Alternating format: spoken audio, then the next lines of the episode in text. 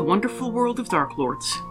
Report 18 The Seeonee. Even though the Seeonee has its share of foggy patches, there was no question of when I emerged from the mists and entered the jungle. The cold, clammy tendrils became humid steam, so thick that I felt almost as though I were swimming rather than walking, and suffused with the heavy golden light of sunset. The eerie silence of mist travel gave way to a cacophony of sounds the hooting of birds, the buzzing and chirping of insects, the idiot chatter of monkeys. When the mist cleared, I found myself in a scene of breathtaking natural beauty, a rainforest of such brilliant green that it almost seemed to glow in the evening light, with towering trees and a lushly flowered undergrowth. Across a broad river, I could see the first flickering fires as a little village prepared for the oncoming night. I took a step toward the village and felt my foot sink into the soft earth. Looking down, I saw a paw print larger than my head. It came from a tiger, a tiger larger than any I had ever heard of. The hair on the back of my neck stood up, and I stopped, listening for any sounds that might indicate the maker of that massive print was nearby. After a few moments passed, I breathed more easily, but found I could no longer fully enjoy the jungle's beauty. As magnificent as it was, it was not for me, nor for any human. The jungle belonged to the animals, and they would fight to keep it that way. Welcome to Wonderful World of Dark Lords. I'm Tom, I'm Rachel. and we're discussing how to convert Disney movies to Ravenloft Domains of Dread, even when TSR already beat us to it. Along the way, we'll look at the Dark Lord, the domain itself, and some plot hooks and adaptation ideas to integrate this setting into your own campaign. Today's episode The Jungle Book. So, welcome. Happy New Year, everyone, by the way. 2024. Let's hope it's a good one Without any fear. and you've decided to start your year 2024 off in an excellent way by listening to our podcast as we talk about one that was was pretty early on we decided to do this and not because it makes like a super obvious Ravenloft domain but because it's a movie we're very familiar Yes. with because our oldest when he was when he was little when he was a toddler had a stretch where this was his favorite movie and this was one of those just every day sometimes multiple times a day for months the jungle book was playing Yeah.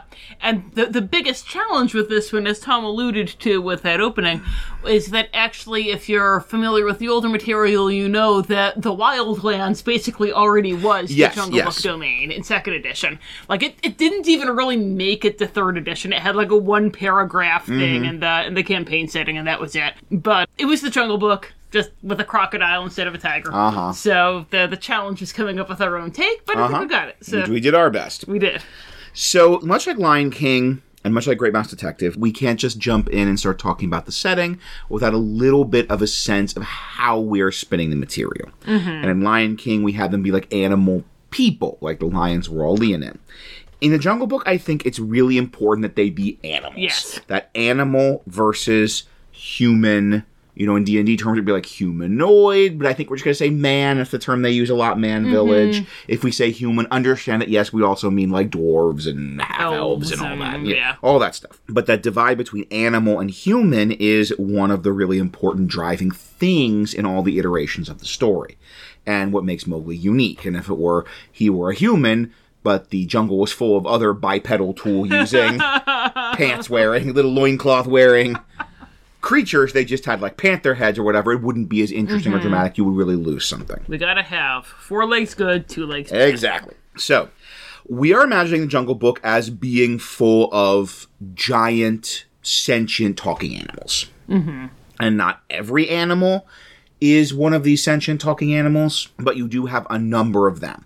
And we are imagining that these sentient individual animals are bigger than the regular mm-hmm. version. So like Shere Khan is bigger than a regular tiger. And it's almost kind of a spirit thing, like there are other tigers in other places in the jungle, but Shere Khan is like the tiger of tiger. A Baloo is like the bear of bears. He's almost like a bear spirit type character. He's intelligent, he's sentient, he's a bear. There are other bears you could run into. They might be sentient, they might not, but that's what we've got here, the kind of population of the jungle. Kind of like the talking animals in Narnia. Like I think it even it even had. I, I know with Reepicheep, but I think with Mm-hmm. the other talking animals, it also had that they were bigger. So just it's a, a similar kind of deal there. Yeah, it's very primal, very archetypal. And I think it's one thing you're not going to have to explain to a lot of your players. They're going to get that that idea that you have some of these animals are sentient talking beings, and you can tell because they're bigger than regular animals. Some are just regular animals. Also, kind of like another movie that we're going to be bringing up again. You better believe it. Princess Mononoke. Yes, indeed. yes. Wolves are big enough for you to ride on. Yes, they are. also, a note before we begin we are drawing a lot from the animated movie, but we are also drawing a lot from the live action movie, the live action remake. It's so good. It's really good. really, I, I, I don't really know. I don't know why it doesn't get more love. Yeah, yeah. Like we've had some, you know, not so flattering things to say about some of the other live action Yes. remakes. We love the Jungle Book live action, and like, I feel like people always talk about like, oh yeah, Cinderella was great, and then they sort of just kind of doing the movie all over again. It's like, no, no, Jungle, Mm-hmm. Jungle Book, Book, yeah. it was really good. It was so good. yeah, yeah. Like, not a fan of the live actions. There's very few movies where we are going to be bringing in the live action remake in a heavy way, but Jungle Book is probably going gonna be one of them one, but, but even more so Jungle Book. Yes. Honestly, like I prefer watching the animated Jungle Book because we Uh-huh. have so much sentimental value for it because it was our son's favorite movie for roughly ever. The live action one is a better movie. Yeah, yeah, it is a better easily movie. a better movie. So if, if you haven't seen the live action Jungle Book, go watch it. It's great. But just be aware, we are bringing some of that in, some of that with some of the background, some of the characterization, some of the geography, and some of the characterization of our Dark Lord. You could probably guess who it's going to be, mm-hmm. but we'll find out in a moment in a section we like to call The Lord.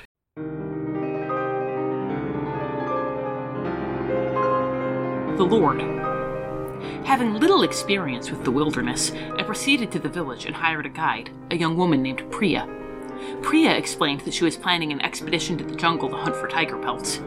An enormous tiger, as large as a draft horse and as intelligent as any humanoid, stalked the jungle, killing anyone with the temerity to walk in on two legs. This tiger, called Shere Khan, had a scarred face and a blinded left eye. Many of the village's hunters boasted that they or their parents were the ones responsible for his injuries, but none of those claims had any ring of truth, and I saw many surreptitious eye rolls from the friends and family of these hunters. A human had almost certainly given him those scars, for they were clearly burns. Whoever burned him, however, was no longer in the village, and doubtless did it as a final act of defiance. In an effort to rid themselves of Shere Khan's shadow, the village had placed a sizable bounty on tiger skins, and thus Priya hoped to make her fortune. I was puzzled at first, for deadly animals seemed commonplace in the Seeonee. Other villagers had told tales of wolves, panthers, disease bearing insects, even a python large enough to swallow a grown man whole. Despite these manifold dangers, the entire village was adamant. The great tiger Shere Khan was more dangerous than any of them. Other creatures in the jungle killed for food. Shere Khan's victims were often found mauled, but uneaten. He killed for power, and his appetite for it could never be sated. Wow, very few characters except maybe King Louie uh, would be in the running for Dark Lord. This, King, King Louie would be an interesting one. this is not an Elsa like deconstructing. No, no, this is very No, no, straightforward. We have a very clear candidate for Dark Lord, and the great thing is he's a great candidate for Dark Lord, and that mm-hmm. is Shere Khan. Yes. So our Dark Lord, probably our most unique Dark Lord yet, a giant talking tiger that wants to eat you. Mm-hmm. Doesn't matter who you are, you're a PC, which means he wants to eat you. Yep. And so you're watching this, you know who Shere Khan is, whether he sounds like Tony Jay or whether he sounds like Idris Elba. But I am happy either way. Rachel, what is a Dark Lord? A Dark Lord is apparently somebody who has a voice like butter, but beyond that, a Dark Lord is an evil being who commits some kind of act of ultimate darkness that makes the dark powers say, Why, hello, new friend, we want to play with you forever because you have a voice like butter. And they pluck them up and they put them in a domain that is a special hell tailor made just for them. There are really great Dark Lords. There are not so great Dark Lords like Earth von Karkov, who I'm going to pick on again because he's a Panther and we got big Uh-huh. Right, very, and it just very seems- relevant, actually, relevant, more than yeah. usual. So we are going to talk about the four qualities that really separate the Strahd von Zaroviches Mm-hmm. from the Uruk von Karkovs, and kind of how we are going to apply those four elements to Shere Khan. So our first element is that act of ultimate darkness. They did a specific evil thing that pulled the Dark Power's attention. In Strahd's case, it was killing his brother because he wanted to get with his brother's fiancée. Our second one is what they call in Van Richten's Guide to Ravenloft the Torment. Since we're a Disney podcast, we call it They Got What They Wanted, They Lost What They Had. In Strahd's case, it's, you know, congratulations, your brother is out of the way. There is nothing standing between you and Tatiana except the fact that she's not into you and never will be and will keep reincarnating and rejecting you for all eternity. Our third one is an element of tragedy or relatability. They're not just evil for the sake of being evil, there's something in them that makes us kind of wince in sympathy. In Strahd's case, imagine your crush rejecting you for all eternity and reincarnating to continue doing it over and over again. And then our final uh, element of a great Dark Lord is that the domain reflects the Dark Lord in their curse in some way. Strahd is a vampire and is thus the Dark Lord of spooky gothic vampire land. He is not the Dark Lord of the jungle. Uh, Unlike Eric von Karkov. unlike Eric von Karkov. And also, he is bored and he is lonely and surrounded by boring peasants because part of his curse is that loneliness of never being with Tatiana. And so it's kind of like writ large over the domain. So, we have established these four qualities that we think make a good Dark Lord, and now we're going to talk about how Shere Khan, like all of our Disney Dark Lords, fulfills all to most of them. Mm-hmm. And to get an act of ultimate darkness, we are our very first step into the live action. Uh huh. Because in the animated, he's just he's bad and he hates Mowgli, and you get a sense some of that hatred comes from Mowgli being human. Bagheera has a line, "While you grow to be a hunter with a gun," but And is the only thing that he's afraid of. Right, Right. Stripes is afraid of. but you don't get like a specific thing. It's more generalized. And so we're kind of taking two elements from the live action movie. And one of those is Mowgli's mother, uh, his, The- wolf his wolf mother, mother, his yeah. wolf mother. She is a line she's uh, critiquing Shere Khan. Shere Khan is saying having Mowgli there is breaking the law of the jungle. And she says, sort of, what do you know about the law of the jungle? Hunting for pleasure, killing for power. So um, that's we we both blocked in on that right away Mm-hmm. as a potential thing. Because like that that's what humans do, right? That's the Exactly. that's the thing. He hates humans, but humans hunt for pleasure and kill for power. Yes, it's so good. So something Shere Khan has done has made him Thou art the man, man. cub, Shere Khan. I love it. Love you too. And then we also have in the live action this idea that Shere Khan actually is the one that orphaned Mowgli. That Mowgli was tr- baby little toddler traveling with his father through the jungle. They were staying in a cave, and Shere Khan went and killed his father. His father burned Shere Khan's face, and Dra scared him away. And Mowgli wandered out and met Bagheera. So, kind of combining those together, it was Shere Khan. He never likes humans and he just gets this inclination. He sees the cave, he knows they're in there, and he's he kills Mowgli's father for pure dominance. He's hmm. not hungry, they're not a threat.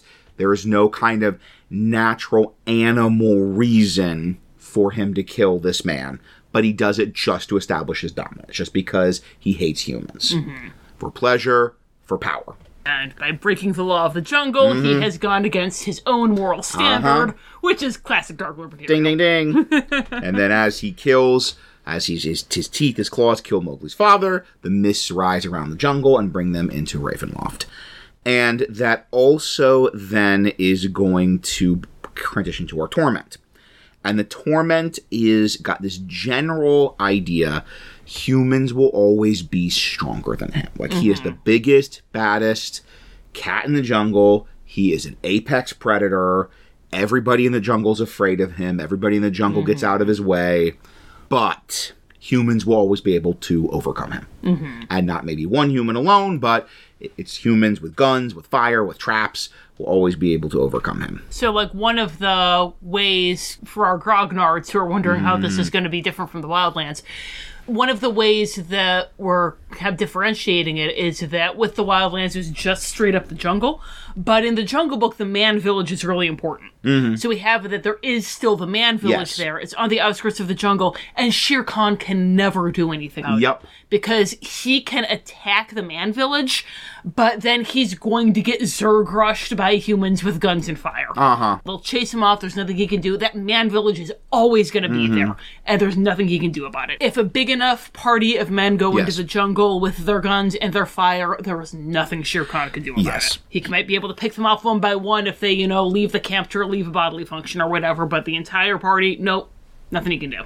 There is the jungle, and that is his domain, and he is the ruler of the jungle. But then there's this man village, and he has no power over it, and it is there, and it is just this itch in his brain knowing it's there. Mm-hmm. And we'll dig into this some more. That's, that's sort of the general torment. And the specific manifestation is Mowgli. Mm-hmm. This is he's the Tatiana type character. Yeah. The specific kind of manifestation of this torment that he is in the jungle. He is a human, and he will Shere Khan will never be able to kill him. Like, he'll never be able to have that dominion. He'll never be able to exercise his will. There will be this hu- always be this human, this man cub living in his jungle, and he can't do anything about it. They're not even just confined to the man village, Mm-hmm. and but at least the jungle is his. Mowgli's there, and he'll he'll always be there. And another element we're thinking is that Shere Khan has, since he became a Dark Lord, been stepping up his attack on any humans that go into the jungle for collecting wood, for hunting, for travel, for anything like that. He's been picking them off. So, of course, how are the humans responding? They are coming in with bigger armed parties. They mm-hmm. are kind of expanding a little bit their defenses. It's not just one human woodcutter coming in anymore. It'll be a, you know, half dozen all with guns, mm-hmm. which is he pushing into his jungle, rubbing his face in the fact that there's nothing he can do about them, and maybe he could go in and kill that half dozen hunters with guns or woodcutters with guns, but then next time it's going to be a dozen with guns, mm-hmm. and like he knows that, so he his actions are causing the fate he's trying to avoid, which is one of my very favorite Dark Lord things. Yes, indeed. I just I love that one. And there's with this whole humans will always be stronger, humans have fire, humans have guns, etc. It ties into number one, and yet another thing we love about the live mm-hmm. action movie, which is the thing that separates Mowgli from the rest of the jungle is that he has technology. He has mm-hmm. the, the wolves call them his tricks. Mm-hmm. Um, that he's able to kind of like figure out how to use, like, oh well, I can't get the water, you know, by getting right down to the pool, so I'm going to like, you know, rig up a little basket on a vine and you know be able to drag it to me that way. And there is a book that we love. If This is Hmm. We this do. Is, yeah, this is in 100% our this- endorsement. Yes. Um, it's called Scary Stories for Young Foxes by Christian McKay Heidicker. And it's basically like Watership Down if it were an easier reading level and explicitly a horror novel. Yes. And about foxes. And about foxes. And it's basically how nature itself is a horror story if you're a fox. yes, it is. And one of the monsters that shows up is a human because humans are horrible monsters. Uh-huh. They the sure are. and one of the characters' mothers has a line that she says to her that's always run away if you see a human. It's something like a no matter how much of a clever paws you are, humans are, are a thousand times more clever. Mm-hmm. And they, They're cleverer than you by a landslide. they're cleverer than you by a landslide. That was it. And and that is borne out. No matter how Yeah. Mm-hmm. much she tries to outsmart the humans, she can't because humans are smarter Humans than are clever foxes. you in a landslide. And that's that's kind of where Shere Khan Right. is. Is hum- no matter how clever he is, no matter how strong he is, humans are cleverer than him by a landslide, and they will use their cleverness to make technology that makes them stronger than him by a Yeah, landslide. there's obviously the guns, there's the fire, but it wouldn't even just be that. If this if this escalates, it's going to be traps. Mm-hmm. It's going to be snares. It's going to be bait. It's going to be ambushes. Mm-hmm. they're cleverer than him by a landslide, and there is a just endless stream of potential humans coming from the man village. Yeah. Da da da da da. Torment. Torment! So then we have the element of tragedy and relatability. This is not as strong or as personal or as narrative biographical as a lot of our Dark Lord. Because Shere Khan is just a big tiger that wants to eat people. Yeah. There's not like his parents were killed by Dalmatians. His mother's murdered by Dalmatians, and that's why was murdered by Mowgli's, and that's why he wants to.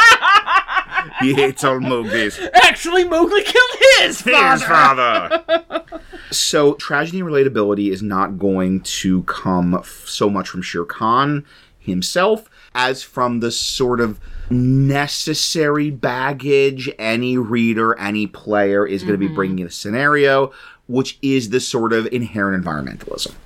That with a conflict that could be described as kind of man versus nature, I think a lot of modern people are going to have a deep sympathy for nature. Yeah. And are going to kind of have an inherent negative disposition for man. And we want to be very clear that's not this, right? Yes. That's not this story. We this is not Princess Mononoke. That was mentioned before and will be mentioned mm-hmm. again.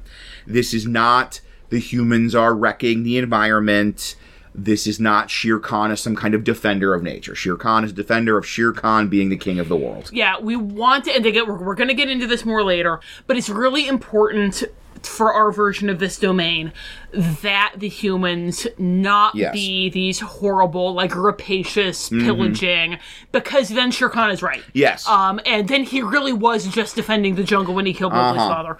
We want it to be, okay, we're going to get into this a little more later, that if that does happen, it's because Shere Khan made it happen. Yes, yes. That the humans were living there totally peacefully, totally in harmony with nature. And if you want to bring in any more of that kind of like shades of gray conflict, it's because Shere Khan made it happen. yes. Because we want him to be totally Dark Lord, totally culpable. Yes.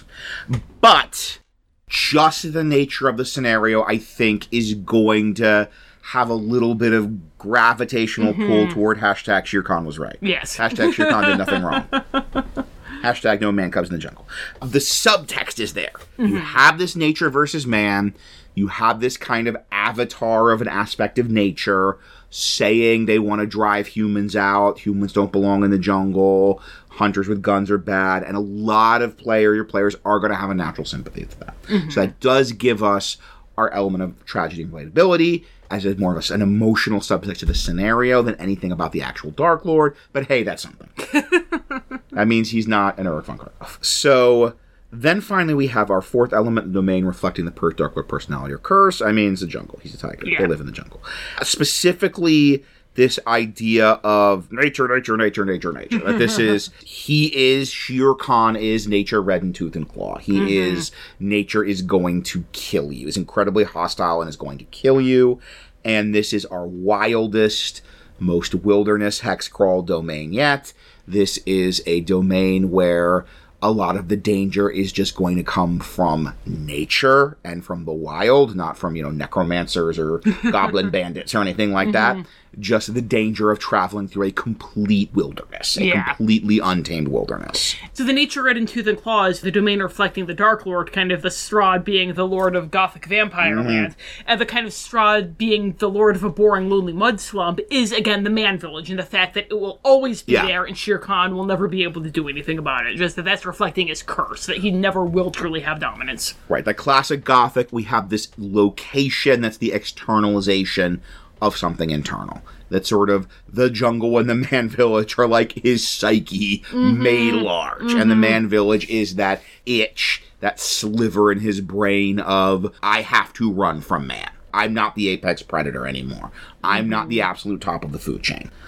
So, we've hopefully established that Shere Khan is a great Dark Lord with a little bit of a little bit of tweaking of the mm-hmm. backstory to give him a a specific origin point, not just he's a big mean tiger. So let's talk about how to mechanically reflect Shere Khan as a Dark Lord. And for the base stats, I'm going to say his stats similar to a saber-toothed tiger. Now, in the monster manual, there is a tiger. Absolutely go ahead and use that. I'm specifically saying saber-tooth tiger, not because I want him to have big, sharp teeth. That's just going to look a little weird. That's not how we visualize Shere Khan. but because that is a bigger and tougher iteration of a tiger. If we had dire tigers in Yes, 5e, yes. then we would absolutely do that. We don't yet. Yes. If by the time you're listening to this, there's a supplement that's come out with dire tigers in it, then use the dire tiger. Let us know in the comments. Uh, like, subscribe, leave a comment. Hit us up on socials. if you're listening to this in like 2025, no, Right, or if there is one, you're like, oh, actually, Yeah, blah, blah, blah, supplement, Hoard of the Dragon Queen is a dire tiger, then I looked it up. I could only find third-party stuff, but you know, you never Let us know in the socials. so, Saber-Tooth Tiger as a way of reflecting that he is bigger. And mm-hmm. once again, for any of these characters, your Kaa, your Bagheera, your Baloo, it's going to be the giant version. So, mm-hmm. like, you know, Baloo, not just like the bear, but like the polar bear, the, the mm-hmm. bigger, tougher stat block. Dire bears if they have. Dire bears if they have. I don't remember if they do or not. Kaa, not just serpent, giant constrictor serpent. The wolves are dire wolves. Dire Aki- wolves, Akela and Raksha. Mm-hmm. Akela and Raksha are dire wolves. Yeah. So that that I really think that is going to be a great immersive. Like you described this wolf the size of a pony, pat, like padding forward. Mm-hmm. You're going to get that and talking. They're going to get oh, we're like Princess Mononoke. Yeah, yet again bringing in the live action one. Mm-hmm. But uh, if you've seen the live action one, you saw what they did with King Louie, just kind of like that for Yes, all yes, the yes. important. They had King Louie be this like giant prehistoric orangutan. yeah. And just kind of that, but for everybody, for Yeah, all for all the really important like leader animals. Mm-hmm. So he have our saber tooth tiger for our tiger plus stat. Uh, Tiger, tiger plus Tiger Plus sounds like it's like- seven ninety nine a month. This is the version without ads. yes. Love you. And we're imagining he has resistance to non-magical physical damage. Just he is so tough. He is incredibly strong. He is incredibly tough. You can have a party of armed, armored warriors, and he will just tear through them. You know, arrows sticking out of his hide, barely phasing him, kind of thing. The other animals cannot do a thing against him Uh-huh. because it's not like they're going to be able to cast acid splash. Right. Like, yeah. But of course, vulnerability to fire. Of course. It is the only thing Old Stripes is afraid of. he gets uh, advantage on any rolls for intimidation because Mm-hmm. he's flippity Shere Khan. I mean, of course he does. That's all he does. The whole movie is intimidate people. Mm-hmm. The average jungle NPC is got the friendly status. This is not because they're friendly to him. this is because they're afraid of him. Mm-hmm. And it just is for setting. This is the DC for him to ask a favor. It's like no, for him to ask like a, a medium favor of a random jungle resident is a DC ten. yeah, Like, whatever you want. Please don't Yes, eat me. please don't eat me. And also, I was really proud of this, so we can get Mm-hmm, this together. He has the Ranger class features for a 20th level Ranger. Because when you give a monster PC stats, it stuff gets It's crazy. A monster monster. a monster monster. We want to really emphasize that he is the ultimate hunter. And some of those ranger features are the perfect way to do that. Favorite also the ultimate lord of the jungle. the. Lord of the Jungle, exactly. Favorite enemy, natural explorer, favorite terrain, like all of those things Rangers can have. Shere Khan has. Uh, it's up to you if you want to like give him some of the spells. You could flavor them to be natural stuff, like Long Strider can just be he can just move so fast, or uh, Spike Growth could be just he shoves you into a patch of thorns. Definitely, however, Hunter's Mark. yes, He absolutely has Hunter's Mark and uses it all the time. he does. and personally, with the spells, I would use them as like the equivalent of legendary or lair actions. If they're doing a fight, those ranger spells a 20th level ranger would have, that would be kind of how he did lair actions or legendary actions. He's like using the terrain as well as his own predatory nature, his own teeth and claw to fight you. Mm-hmm. So, like the as a lair action, as a legendary action, he slams into you and basically casts spike growth and kind of knocks you into a thorn bush. Mm-hmm. Because he knows where all of the, Exactly. the thorny growths are, yeah. And then finally, the power that all Dark Lords have, the closing the borders, except for Prince John and sort of Kevin McCallister. and also sort of not Shere Khan. Sort of Shere Khan, yeah. So he can close the borders. Mist doesn't super feel thematic. Mm-hmm. So we're imagining, and I think this actually fits even more the idea of the wild and trackless primeval jungle. You just can never get out. You just loop back. Like you, you're you're going through the jungle. You're trying to leave the jungle and get to the borders, but you just find yourself looping back to like other parts of the jungle. It's the Blair Witch Project. Exactly, yeah, it's that. It's so you, you pick a direction and you spend the entire day walking east, and then you're back in some random part of the jungle that's in the north. Mm-hmm. So unless Shere Khan opens the borders, you're just stuck in the jungle wandering in circles. Except, and I was very proud of this idea, the Man Village. Mm-hmm. That in the Man Village and like the outskirts of the Man Village, there's a mist way that he cannot shut. Mm-hmm. So he can shut the borders for the rest of it, but there'll be just this path out of the Man Village that leads to another domain that leads into the mist, and he cannot shut it because once again, that's the whole point of the Man Yep. Village is the itch in his brain that he has no control. Over. Yeah. That is, it really does not quite count as part of his domain. Uh huh. It is the area by definition outside of his control, and that includes the borders. Also, this works thematically. It's like Shere Khan's playing very, very, very serious tag with you, and the Man Village is base. Ollie, Ollie, Oxenfree. Ollie, Ollie, Oxenfree, yeah. He is playing. He is playing tag, the Man Village's base. That if your PCs can get to the Man Village, not only will he not follow them in, but they can actually leave. Mm-hmm. So that you have that wonderful, whatever's going on, whatever kind of chase, being hunted by Shere Khan they're in, they have this clear goal, which is get to the Man Village. Mm-hmm. You know he can't go to the Man Village, and if they can get there, they can even get out of the jungle and get out of his reach entirely. Yeah. So our final thing for Shere Khan is going to be our quotes in the write-up, which will be free on DM's Guild, in the style of Van Richten's Guide to Ravenloft. So for the Dark Lord, we're going to have the role-playing trait, the ideal, the bond, and flaw. And I gathered some quotes, and they're a mix of the animated and the live action. Yes, dear listeners, in Home Alone, Tom was the one who was busy, and I gathered the Kevin quotes. Mm-hmm. For this one, it is still November, my dear listeners. Huh. I don't know if I've finished editing Book Club of Dread yet. Only you know if I've Yes, finished editing Book know in socials. like, subscribe, leave a comment. But only you like I it was supposed to be done December 20th. Now it's January 13th. I don't know. I don't know. Time has no meaning. Time consists entirely of Ward sighing as his eyes flutter with dark pleasure. I don't know. It's all it's all Werepanthers. I Hopefully. I don't know anymore. That made sense to you because Rachel finished Book Club of Dread and it was out. Otherwise, you just had some really weird combination of words cross uh, cross your podcast. Let's leave a little pause here for future Rachel to jump in and tell us how she's doing.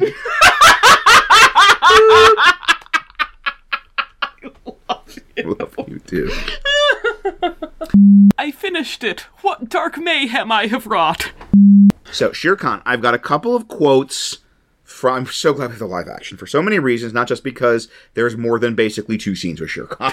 yeah. Like, think about it. He, most of the movie in the animated Jungle Book, he's not there. Yeah. And he has- talk about him. A scene with Kaa, basically, and like a scene where he's listening to the, the Dawn Patrol, and then the scene with Mowgli. Mm-hmm. And like, that's it. He's the Hannibal Lecter of this set. He's on screen for like 11 minutes. Like who'd have had to go to TaleSpin if we didn't have Yeah, that? yeah, yeah.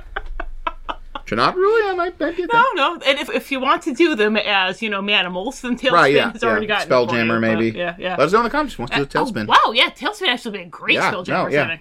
Yeah, I've, Wow. I've, I've often thought, as dear listener, I've often thought that if you wanted to run, I was thinking because through the lens of Star Wars because that's what I do everything. That's how I process information. It is. And confirm. um, if you wanted to run a sort of Star Wars Han Solo scum and villainy esque, you're like dudes with a ship. You just you're you're a ragtag crew with your ramshackle ship, kind of Firefly style. You're just trying to like keep it flying. Then you could really do a lot worse than just taking episodes from TaleSpin. We will absolutely do a Peddler's Tales about Don Karnage. That's just happening. he's so great. okay, Chris, you heard it here first time. We haven't told you Don this yet, but now you know. So, here is my quotes from the anime Jungle Book. And you should know that everyone runs from Shere Khan. And that's in response to Mowgli saying, I'm not going to run. You should know that. You, know who I am, like Shere Khan, and you should know everyone runs from Shere Khan. There's something potential there. Mm-hmm, And this is same same scene. And then this is to the to the vultures. Bravo, bravo, an extraordinary performance. And thank you for detaining my victim. And then finally, Ah, you have spirit for one so small, and such spirit is deserving of a sporting chance. I'm going to close my eyes and count to ten. It makes the chase more interesting for me. That that sounds like a trait, but we'll see. Yes, exactly.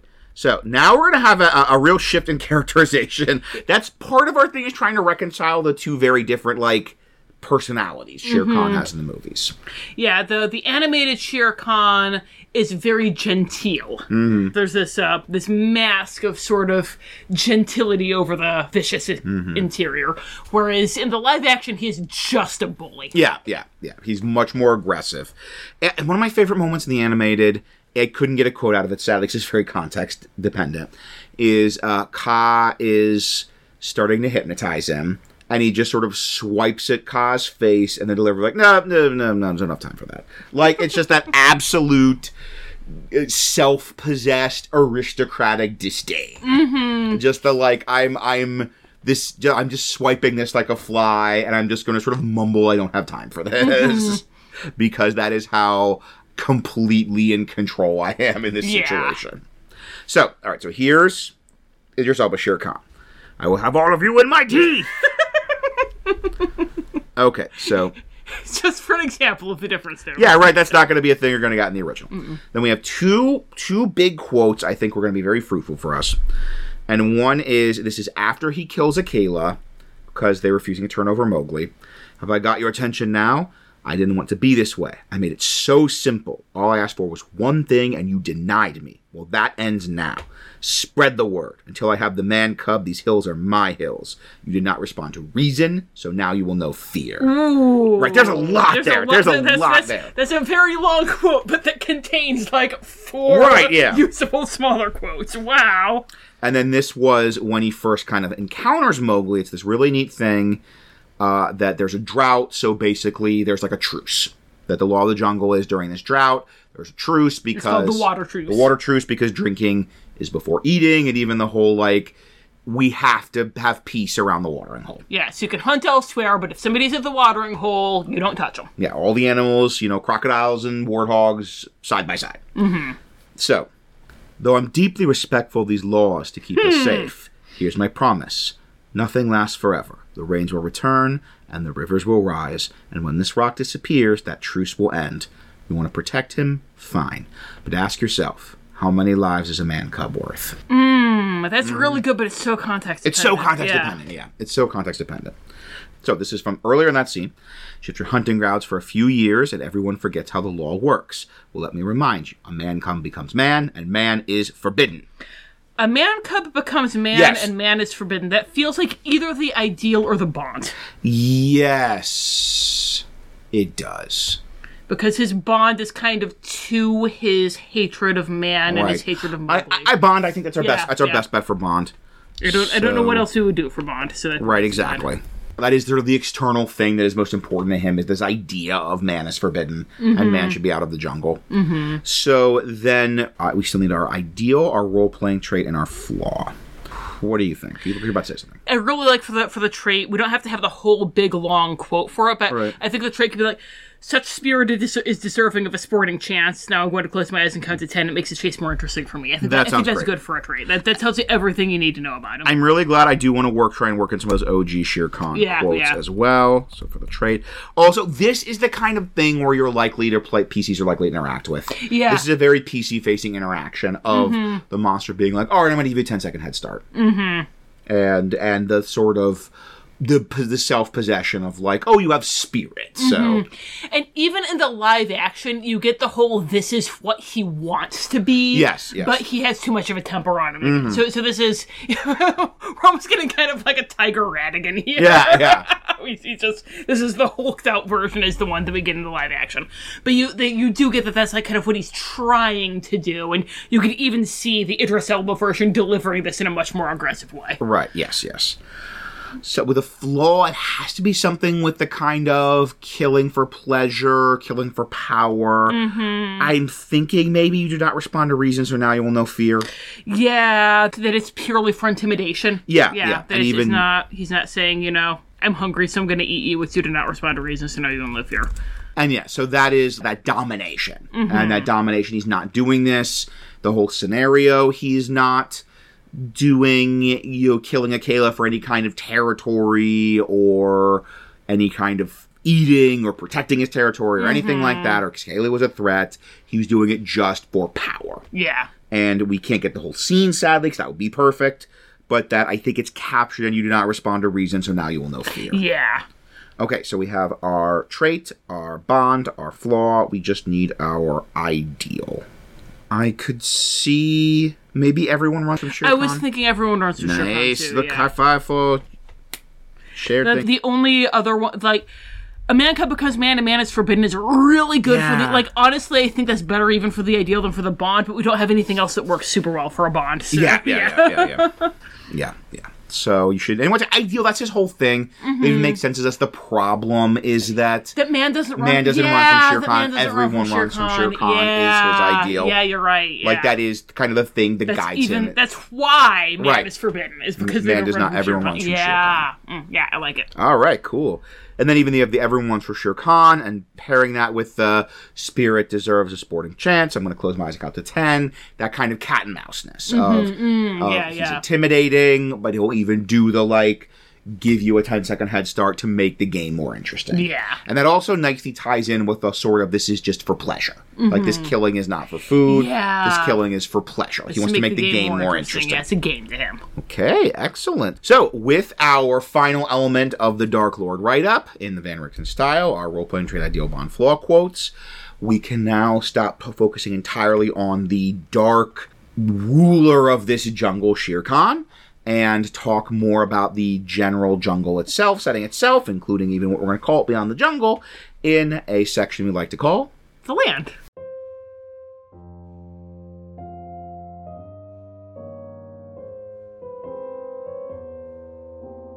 The land. The Seeonee contains a variety of landscapes grasslands filled with water buffalo, blighted wastelands patrolled by vultures, and tremendous rocky cliffs framing lush river valleys. However, it is often referred to simply as the jungle, for reasons that become obvious after spending any length of time there. The massive trees and tangled underbrush seem to stretch for eternity, and without my guide, I would quickly have become lost, if I were not devoured by native wildlife first. We stumbled upon the shed skin of that massive python, and if anything, the villagers had understated its size. Priya warned me that if we met it, I must never look at it directly, for fear of its mesmeric gaze. I caught glimpses of enormous wolves gliding silently between the trees, but thankfully, they seemed to have no appetite for man flesh. At one point, I heard a riot of hooting and chattering in the trees above me, and Priya pointed out the monkeys filling the canopy. Some perched high above us, others hanging from one arm with the other dangling low as though to catch us. She called them the Banderlog, and told me we would have to make a small show of force to frighten them away. Otherwise, they would snatch us up and carry us to the ruined temple where they lived with their king, a massive ape who sought to learn the secrets of human magic and technology from kidnapped travelers. I was curious to see this temple, but being carried there by monkeys did not seem like the ideal way to visit it, so I obliged my guide with an eldritch blast. The Banderlogs scattered, and Priya quickly took us down another path before they could return with reinforcements. As the Banderlog departed, Priya's eyes darted to the trees once again. I asked what she was looking for, and although she attempted to demur, I pressed the issue.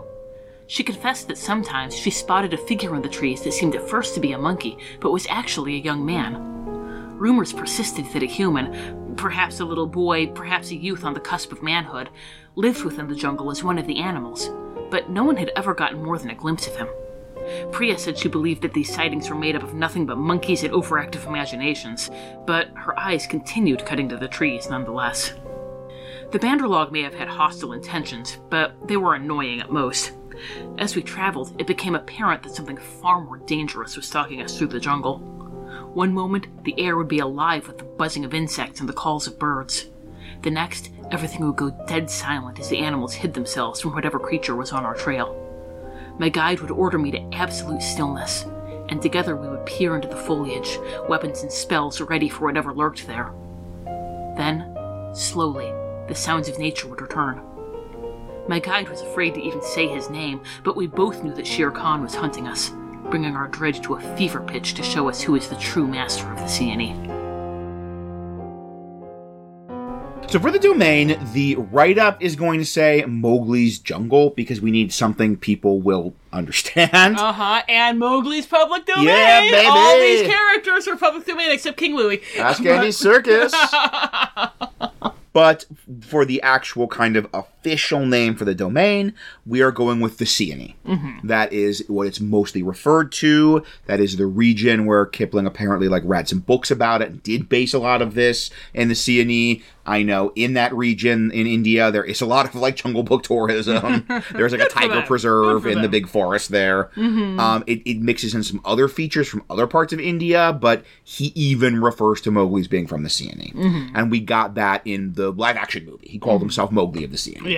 So we're going to refer to this as the Seeonee or the Seeonee Jungle as we go forward, just the Seeonee. But Already the heard write- Dee referring to it as the Seeonee. uh-huh, but the write-up is Mowgli's Jungle because people know what we're talking about. The uh, public domain picture of a cover of the Jungle Book, the signet paperback from the '60s. So we are imagining the domain is kind of in the point about 20 minutes into the movie. Mowgli has left the wolves, he's left the pack, and he's kind of wandering in the jungle looking for a new home. Shere Khan is hunting him, trying to find him, and that's kind of the permanent status quo of this setting. Yeah, by the time your PCs come in, maybe he's with Baloo, maybe he's Right. with the apes, like he, he wherever. It's in that kind of that point after like our, our inciting incident of him leaving the pack.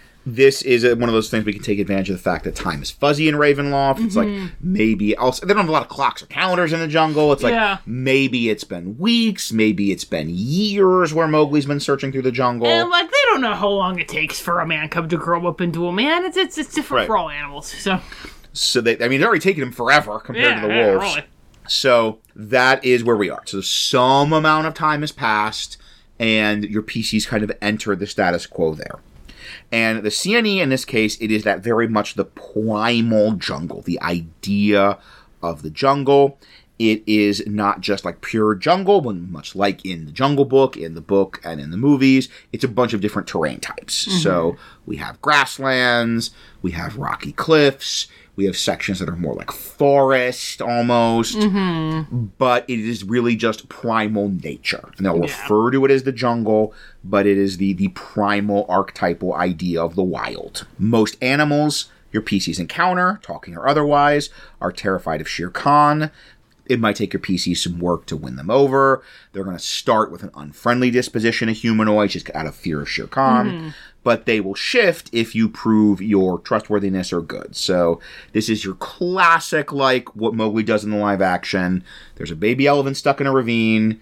Your PCs pull the elephant out of the ravine. They save the baby birds from the crumbling tree branch, whatever, and they win the animals over. They kind of prove they're trustworthy. They might save a panther cub so that they can literally save the cat. They can literally save the cat. and this is also going to take them more than Mowgli. Like Mowgli, they're familiar with. Mowgli, they know he's a man, but he's kind of a half jungle creature because he's grown up in the jungle. He speaks all the languages. He's very wild. But your PCs are going to be wearing like clothes and stuff. Yeah. and carrying gear and tools and weapons. And They can, they can a- make the red flower with yes. some of that stuff, I'm yes, sure. they have That's- several mm. things red flower related. Your sorcerer might just be able to red flower all over the place. Yeah, that's mm, that's gonna be a whole thing. You do have Bagheera, and Bagheera will, if they demonstrate basic decency and not just slaughtering animals left and right, it's not a given. Bagheera will appro- be friendly. He will Bagheera be will over the moon to yeah. see you. Yeah. and he will try and recruit the PCs to take Mowgli the Man Village. Like that's his big goal here. He's been trying to get Mowgli, track Mowgli down, and get him to the Man Village. Maybe weeks, maybe years, who can say? and now here are some humans, and they seem like they can take care of themselves. And what a perfect group of people to fawn off this job. Yeah. Bunch some heavily armed transients who are used to escort quests. Yep. So Bagheera will. That's a really easy way to kind of get them into this wider Mowgli story is through Bagheera. Uh, in terms of specific locations, we've got a couple of them. We have got Council Rock, and that's where the wolves live. The wolf pack lives. This is going to be a social political encounter. Unlike in the live action movie, Akela is still alive. Mm-hmm. He's the alpha of the pack. He is wise. He's a good leader. If you're in Cub Scouts, this is this, he's, he's the archetypal leader. And he's focused on the good of the pack. So he's not immediately going to be like, humans, you are our friends. We will fight beside you. He doesn't like Shere Khan. He wants to help Mowgli, but he is going to put the good of the pack ahead of that. And in the book Jungle Book, the collection of stories, there's a very interesting like Shere Khan has been spending time with them and kind of winning over some of the wolves. You see a little bit of that Yeah. in the live action, but you Yeah. don't actually get to see it sort of come to fruition. Yeah, and kind of getting them to turn against Akela and say, "Oh, he's helping Mowgli, and Mowgli's just a drain. He's taking food from your mouths and things like that." Mm-hmm. So this is a cool, like, social political encounter where you've Yeah. got this leader who is very sympathetic to the PC's sort of goals, but is like, okay, but that's not my priority. Mm-hmm. Like my priority is the good of this pack, and if I do that, that puts the pack in danger. And I think that could be a very compelling character for a lot of PC groups. Yeah, and that also might actually be a way that he's sort of similar to Bagheera in that, Uh-huh. like, an obvious thing that's good for both Mowgli and the pack is to say, oh, well, if you guys can take Mowgli to the Man Village, Uh-huh. you'll be keeping him safe, and that way my adopted son is safe. He's getting out of here. He's, you know, Shere Khan's not going to be coming after him and also after me, and you know, everything went. And then also in the pack, you're going to have Raksha, who is Mowgli's wolf mom, previously mentioned. Mm-hmm. She's the obvious ally. Mm-hmm. She's the obvious, like, are you going to help Mowgli? Are you going to fight Shere Khan? She is all in for you. She Yeah. is. She is like, I am team PCs, hundred percent. And kind of that could be a great, you know, that friendly NPC that's the one that like, oh, well, this wolf is this, and this kind of explains the scenario Yeah, yeah. explains the internal politics, explains the deliberation, and I really love the idea of this sort of very political. You have the different members of the wolf pack, and with the idea of Council Rock, and in both the animated and live action, we see this idea of it's a very consensus. Mm-hmm. So you could have a big like. The charisma people, the bard, the paladin, get to come to Council Rock and give their speeches and really try Yeah. and win the pack over, and then maybe have a big wolf fight Yes. as though the pro Shere Khan faction are like, ah, we don't care that the pack voted for Mowgli. We vote with our teeth. And then the barbarian gets to have some fun. and So, you know, everybody wins. And like the good wolves are on your side, and you're fighting the bad, helping you fight the because the bard wolves. won yeah. over, so So that that's a great, that's a Yeah, fun. Mm-hmm, that's a fun session. Wolf political debate slash big brawl at the end. uh, I'm all in. That's like. D and D perfection right there. Speeches and punching. yes. So our second major feature is the Lost City. This is where the Banderlog, the monkeys, live, ruled by King Louis, who, let me clarify, is not the character from the Jungle Book animated movie, since that's proprietary. This is a original monarchical character spelled differently. Just take my word for it. Spelled differently.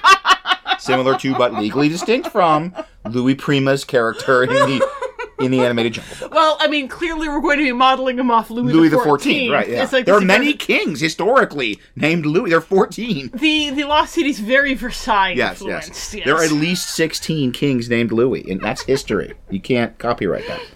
So the Banderlog ruled by this monarch with a name. In the live action, there's he has a line about how he has a lot of treasure. He's like, "I've got food." He's trying to win Mowgli over. He's like, "I got food. I got treasure. I got everything you could want." And you know, for a D and D context, we're like, "Treasure, oh boy." Yeah, really. and a, a lost city full of treasure is your classic d&d hook mm-hmm. this is where we're jumping ahead a little bit to the, the hooks but the idea that in this jungle there is this lost city the lost city's full of treasure that is like a good dozen d&d adventures Yeah. right there just that's all you need for most pcs mm-hmm. to be like well that's what we're doing yeah. and the great thing is, this there's plenty of combat here, but there's also a very good social encounter. That this is King Louis will absolutely try and recruit you in. You ooh ooh. He wants to be like you ooh ooh. Like he will. Especially if you've got that sorcerer who's red flowering left. Yeah, yeah, or somebody with a wand of fireball. Mm-hmm. Like he wants. He has a very clear want, which is he wants the power to control fire, to make and control fire, and he will approach the PCs, try and get that, and he will be like very friendly, and he will be very willing to trade and give them what they want. Hey, you want these magic items? You want my found in my big giant pile of treasure? You absolutely can have those if you make a deal with me. But it's the kind of offer where he's not taking no for an answer mm-hmm. because he knows they can. Like he's Mowgli, he was just wrong. No, he, he actually could give him what he wanted. Yeah, yeah, because even if you don't have somebody with fire spells in your party, you a basic survival check. You know how to use flint and steel. yeah, yeah, yeah. You probably if you have an explorer's kit, you probably mm-hmm, have a, mm-hmm. a fire starter. Yeah. Tom was telling me about was it Greece? Greece, yeah. That when Tom studied abroad, he, he studied abroad in Prague Mm-hmm. and he took a detour in Greece. But there's a con that certain Greek criminals will perform on Taurus. American tourists Mm. there. That basically involves they treat you like like you're their new best friend, and then suddenly all of their other best friends come out of the woodwork and like Take you to a bar, take you to a bar, having a great time. having a great time, and then the bill comes out and the smiles go away. Mm-hmm.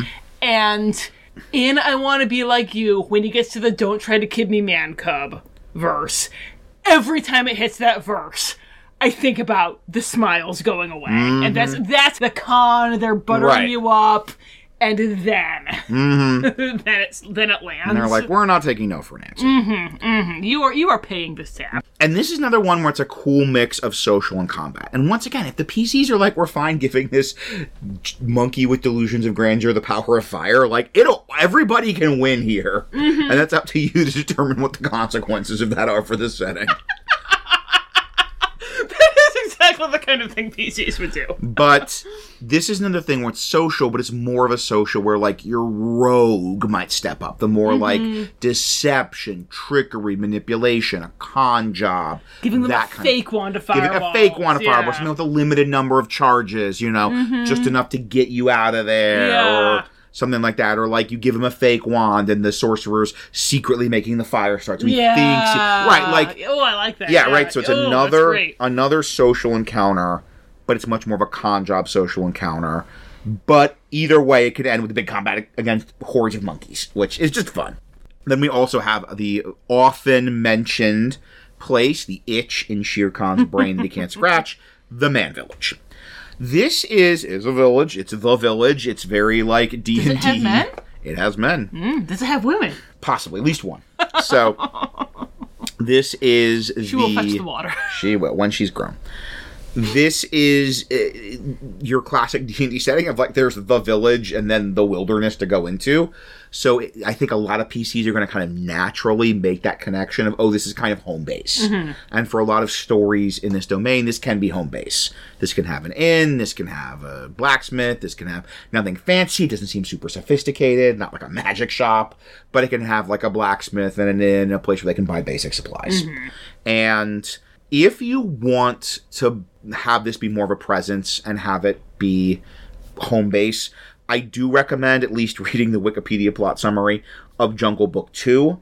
Don't watch it. Don't watch any not direct to. DVD No. Disney sequels. Don't No, please. please don't. You've seen Return of Jafar. You know how bad this gets. Uh, yeah. But Jungle Book 2 does have a big section set in the Man Village, so that can at least give you, like, some NPCs, some geography, Mm-hmm. some description, just something to build on. If you're like, I don't want to make a village from whole cloth. There's also. Do you remember the '90s live action Jungle Book? I do, yes. Yeah. So that that also had a lot. It was it was Yes. much more kind of Tarzan than Jungle Yes, Book. it was. Um, but that could also give you some stuff for the Man Village, like especially if you want to bring in this theme of Shere Khan creating his own worst enemy, and they're getting more rapacious. Mm-hmm. Yeah, yeah. You can also bring in some stuff from one of the stories in the Jungle Book collections called Tiger Tiger, and that's a bunch of it set in the Man Village. Weirdly enough, Jungle Book Two is taking a bunch from that, but uh, so that could also be a source of like potential NPCs, locations, customs, things like that.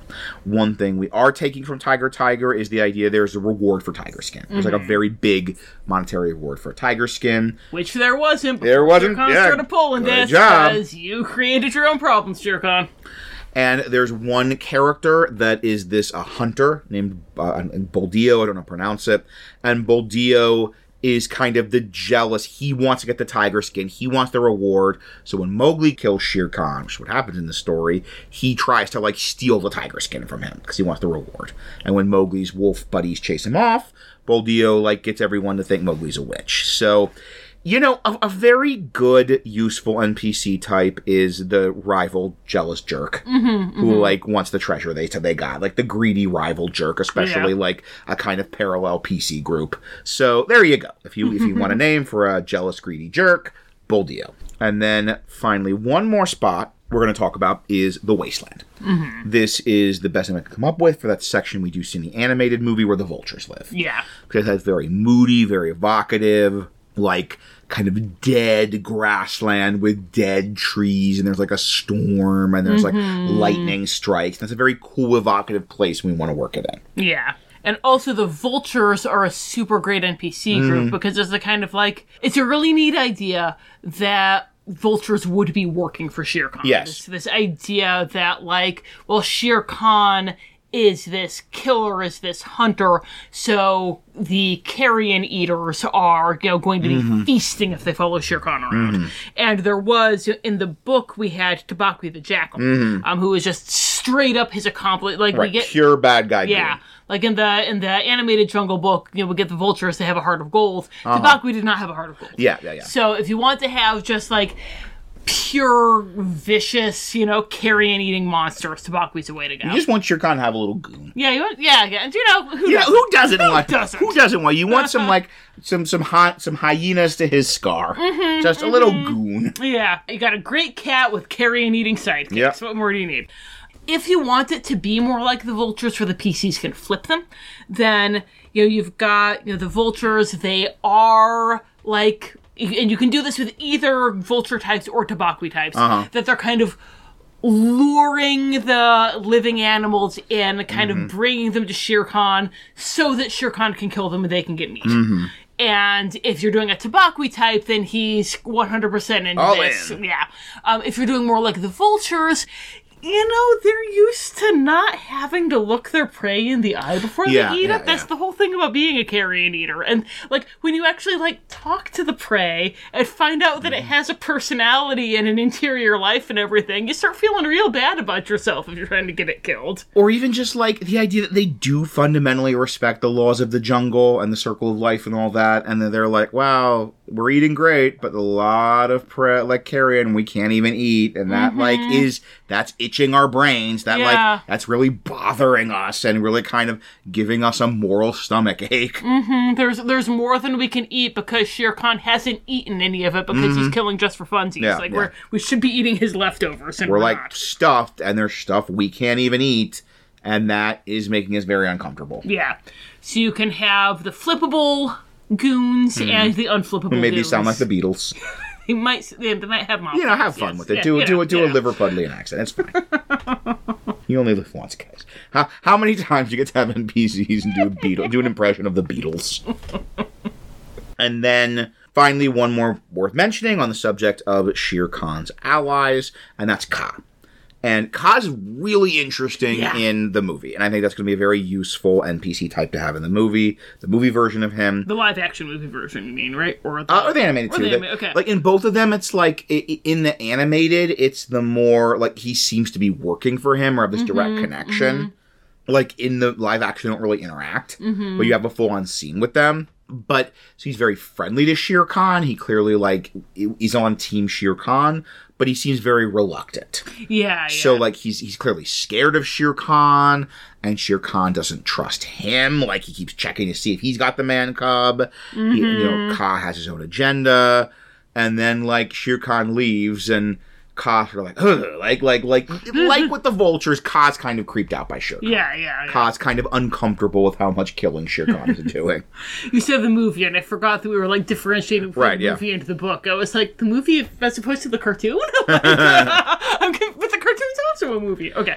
and so this is fun. Another very useful NPC type. Like Kaa can kind of be the Starscream. Yes. Can be the like. Yes.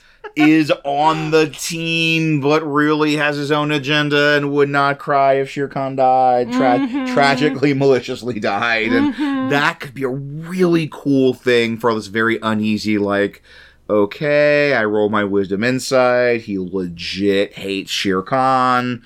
But is he going to stab us in the back? Like, Right. he might help us. He might not help us. He might just try and eat us. He might, you know, help us. But if the fight's going badly, he'll flip and help Shere He Khan. would like, totally flip if the fight yes, and that's over. that's Yeah. neat. You know, that's a neat potential ally. Yeah. So it really could go either way. Mm-hmm.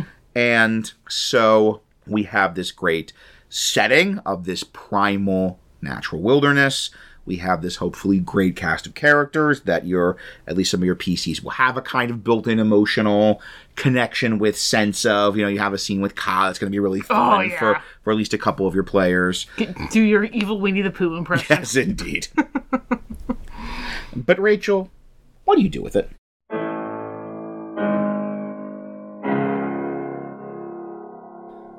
Dread possibilities. Eventually, the time came to make camp for the night. Despite the heat, Priya insisted that we make a fire. It would keep the animals at bay, and any predators it might attract would doubtless catch our scent no matter what we did. She offered to take first watch, and I settled down for an uneasy night. I will never know what possessed Priya to leave the safety of the fire. Perhaps she simply had to take care of a bodily necessity. Perhaps the Banderlog stole something and she thought that she could leave for a mere moment to retrieve it. Perhaps that python drew her away with its eyes. I do not know. All I know is that I awoke to the sound of her screams. Remembering what she had told me about the animal's fear of fire, I snatched up a burning log and followed the sound of her agonized cries. I found most of her hanging upside down from a tree, and the rest of her on the ground. Whatever killed her had not bothered to eat her. We had followed the river to her campsite, and I hoped I would be able to return to the village by following the river again, occasionally casting fly to get a bird's eye view to help guide me back. Had Priya not taken such a simple path, I would doubtless have become lost, and I wondered if she had been preparing for this possibility. As it was, I was able to stay on track, traveling as quickly as I could, always dreading the moment when the jungle would go silent again. I believe Shere Khan intentionally waited until I was almost to the village to make his move. It was more amusing to him that way. I had just flown above the trees and knew that I only had another hour or so to go. I traveled above them for as long as I could, but when the spell wore off and I descended, the massive tiger was waiting for me. Stories had not prepared me for his size. Even the sight of his paw print had not truly conveyed the power of the creature that stood before me, all tooth and claw and lean, graceful muscle.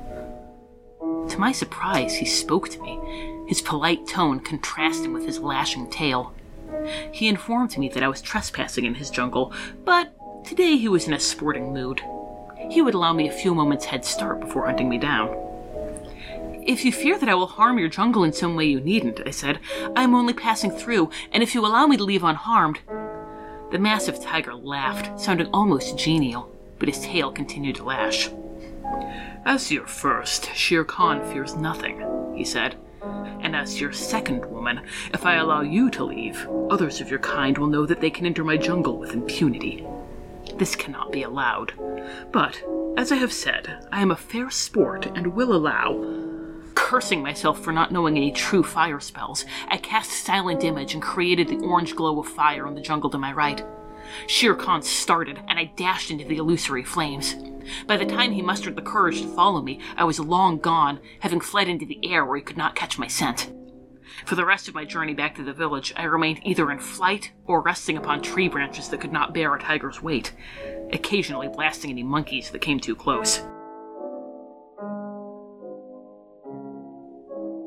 I want adventure in the great wide somewhere. I want it more than I can tell. So, other than the fact that you, the GM, had a bunch of little animal toys, little jungle animal toys that actually were perfect scale to your PC's character minis, mm-hmm. why, Rachel, would your PCs come to this, the jungle of the Seeonee? Well, as we were hinting when we were talking about the Banderlog, the Lost City and any other ruins are just fantastic Right, dungeon right. dive treasure settings.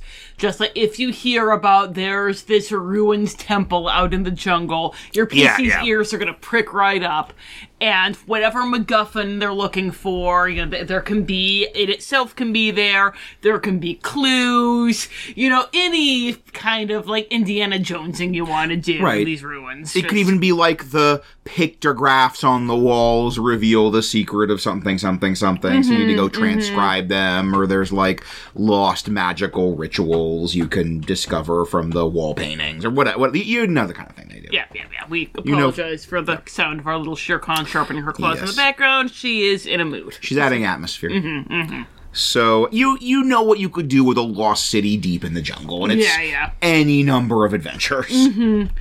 Uh, if your PCs are short on cash, then they might be hear- they might hear about this bounty on tiger Uh-huh. skins. Mm-hmm. Um, or if you know, once again, we've talked about tugging purse strings versus tugging heartstrings. Uh-huh. If it's more the heartstrings thing, then maybe they get this this call for people who they, they need help, protection going into the Right, jungle right. because they're being attacked by this evil tiger, and they they just they just want to go in there and forage for food. Yeah, yeah, yeah. They're getting hungry. There's always, you know, with jungles, there's medicinal herbs, magical plants, just all kinds of. If if you were if you were a '90s kid, Yes, you know the kinds of things they talk about with the rainforest. Yeah, right. That was a real big thing in the 90s with there being all these really important medicinal plants in the rainforest. And that there are. I'm sure there are. but- Just not like brought up as much as it was in the 90s. The 90s, the Amazon just has cures for cancer Yeah. growing on every tree. It just, that's, yeah.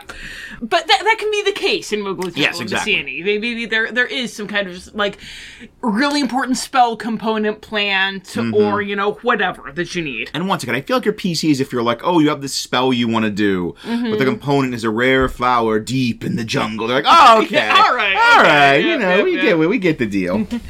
Or, you know, once again, maybe they're hired. There's this caravan that's looking for it. You know, the classic, where, where, as Mm-hmm. would always, where would we be without guarding a caravan?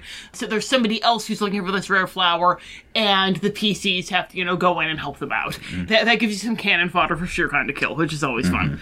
Another thing, it could be connected to the backstory in some way. You know, we talked about this backstory of Mowgli's father being killed.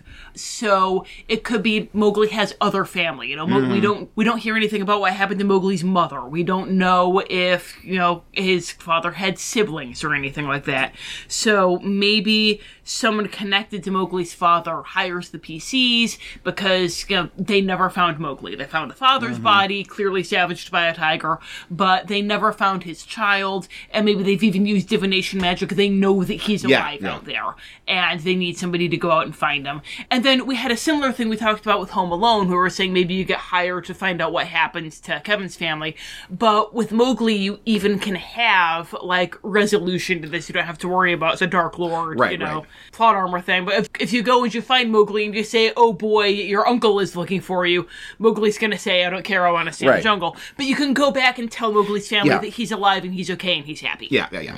You could do it if you wanted to bring in a little more political stuff with another domain.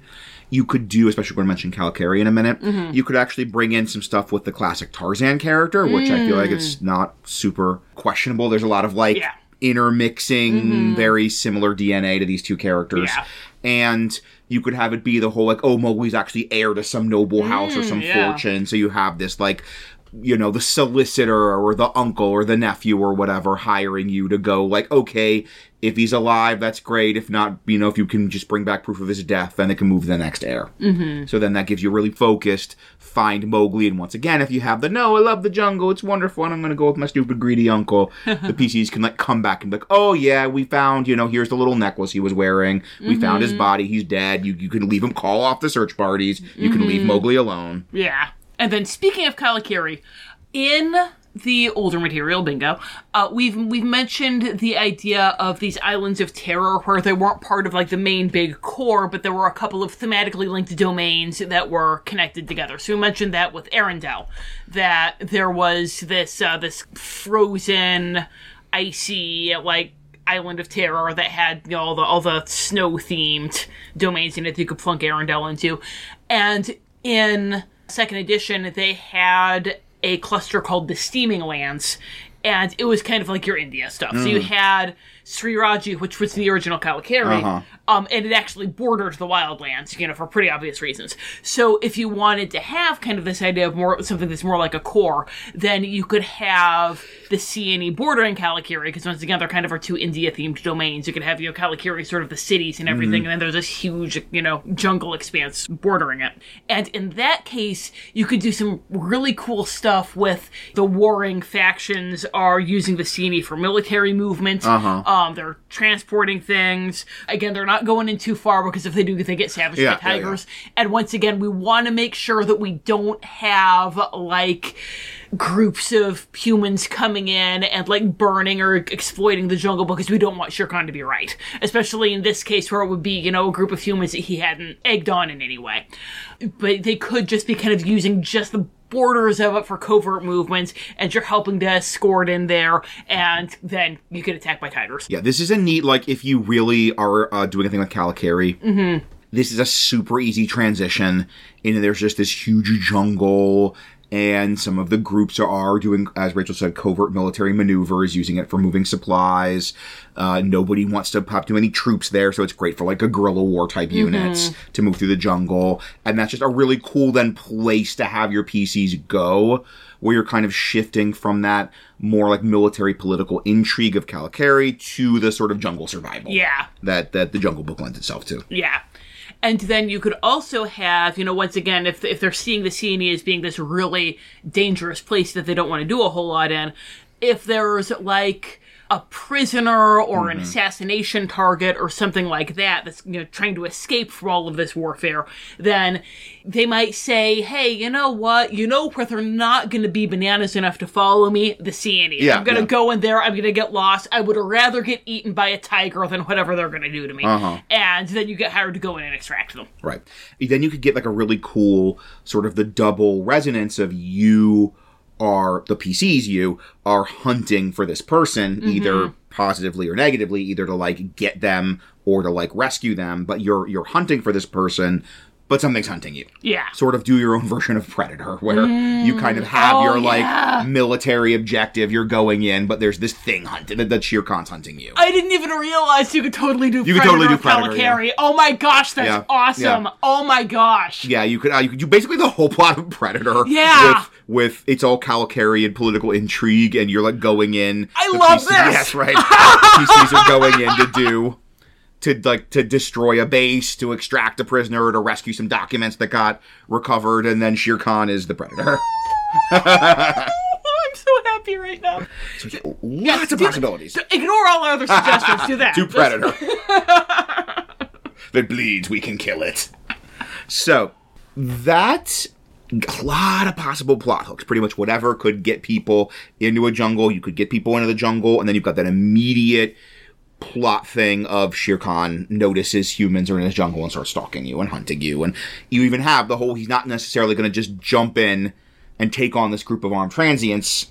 He's go- it makes sense, right? He would stalk them. He would mm-hmm. watch them. He would want to pick them off one by one, like the predator. The Predator. And that's going to be really cool. Yeah. So our core Maybe send the like Tabaqui and some other jackals in to like harry them, Right, get yeah. a sense of their capabilities.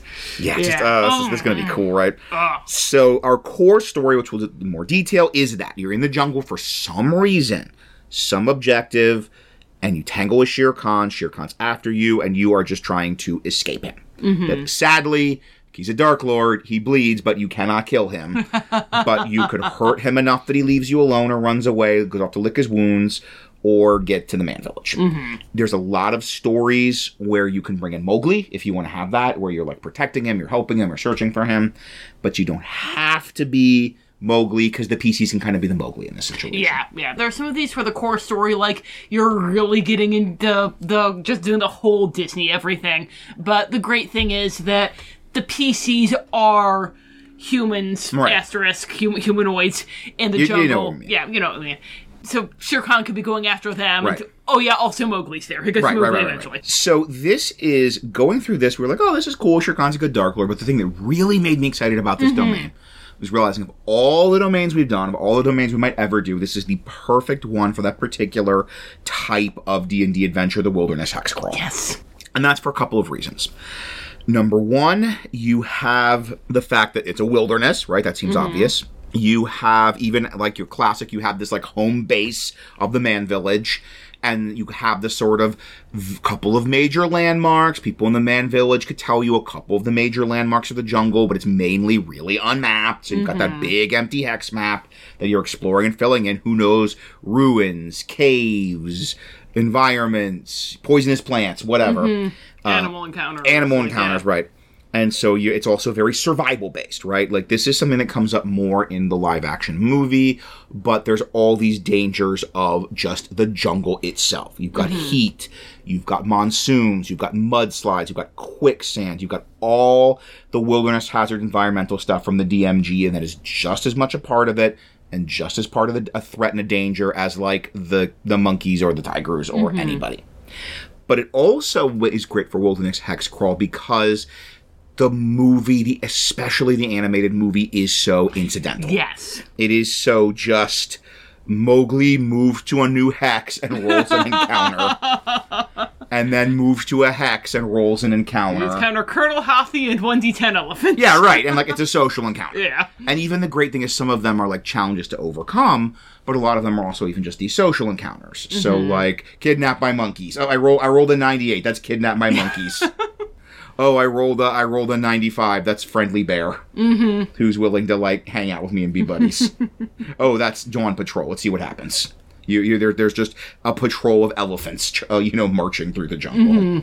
So yeah, so that is that's the thing. If your people or your PCs are just moving from hex to hex to hex and having animal encounter and here's a mudslide and here's a stampede of wildebeests and here's a like temple with a weird monkey living in it mm-hmm. a ruined temple that might have some treasure in it and here's a serpent a giant serpent with mesmeric powers who tries to hypnotize them and eat them. Like mm-hmm. that's very much like the movie. Yes. they're basically living out the mm-hmm. jungle book.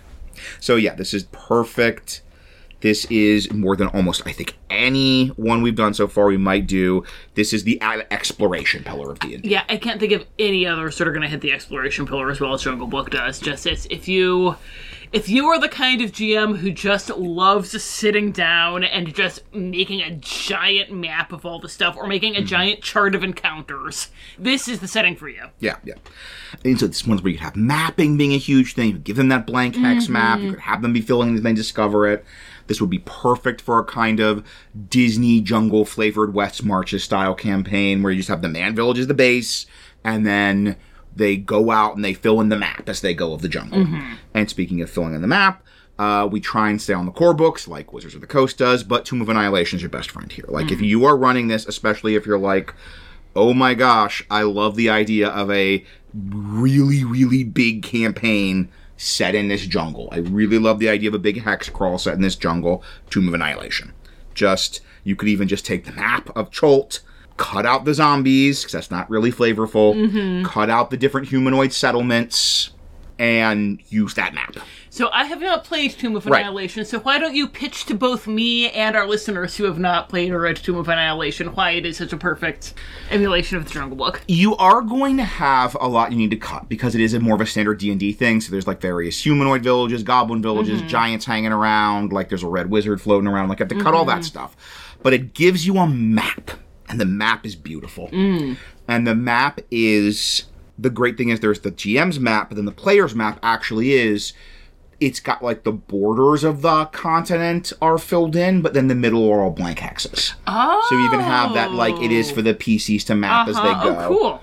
And like finding good maps is even a major thing they can try and do in like the major city. So you could even just you have this city, but you can just make it a small village. Nice. And also Tomb of Annihilation, it's going to give you a bunch more jungle hazards.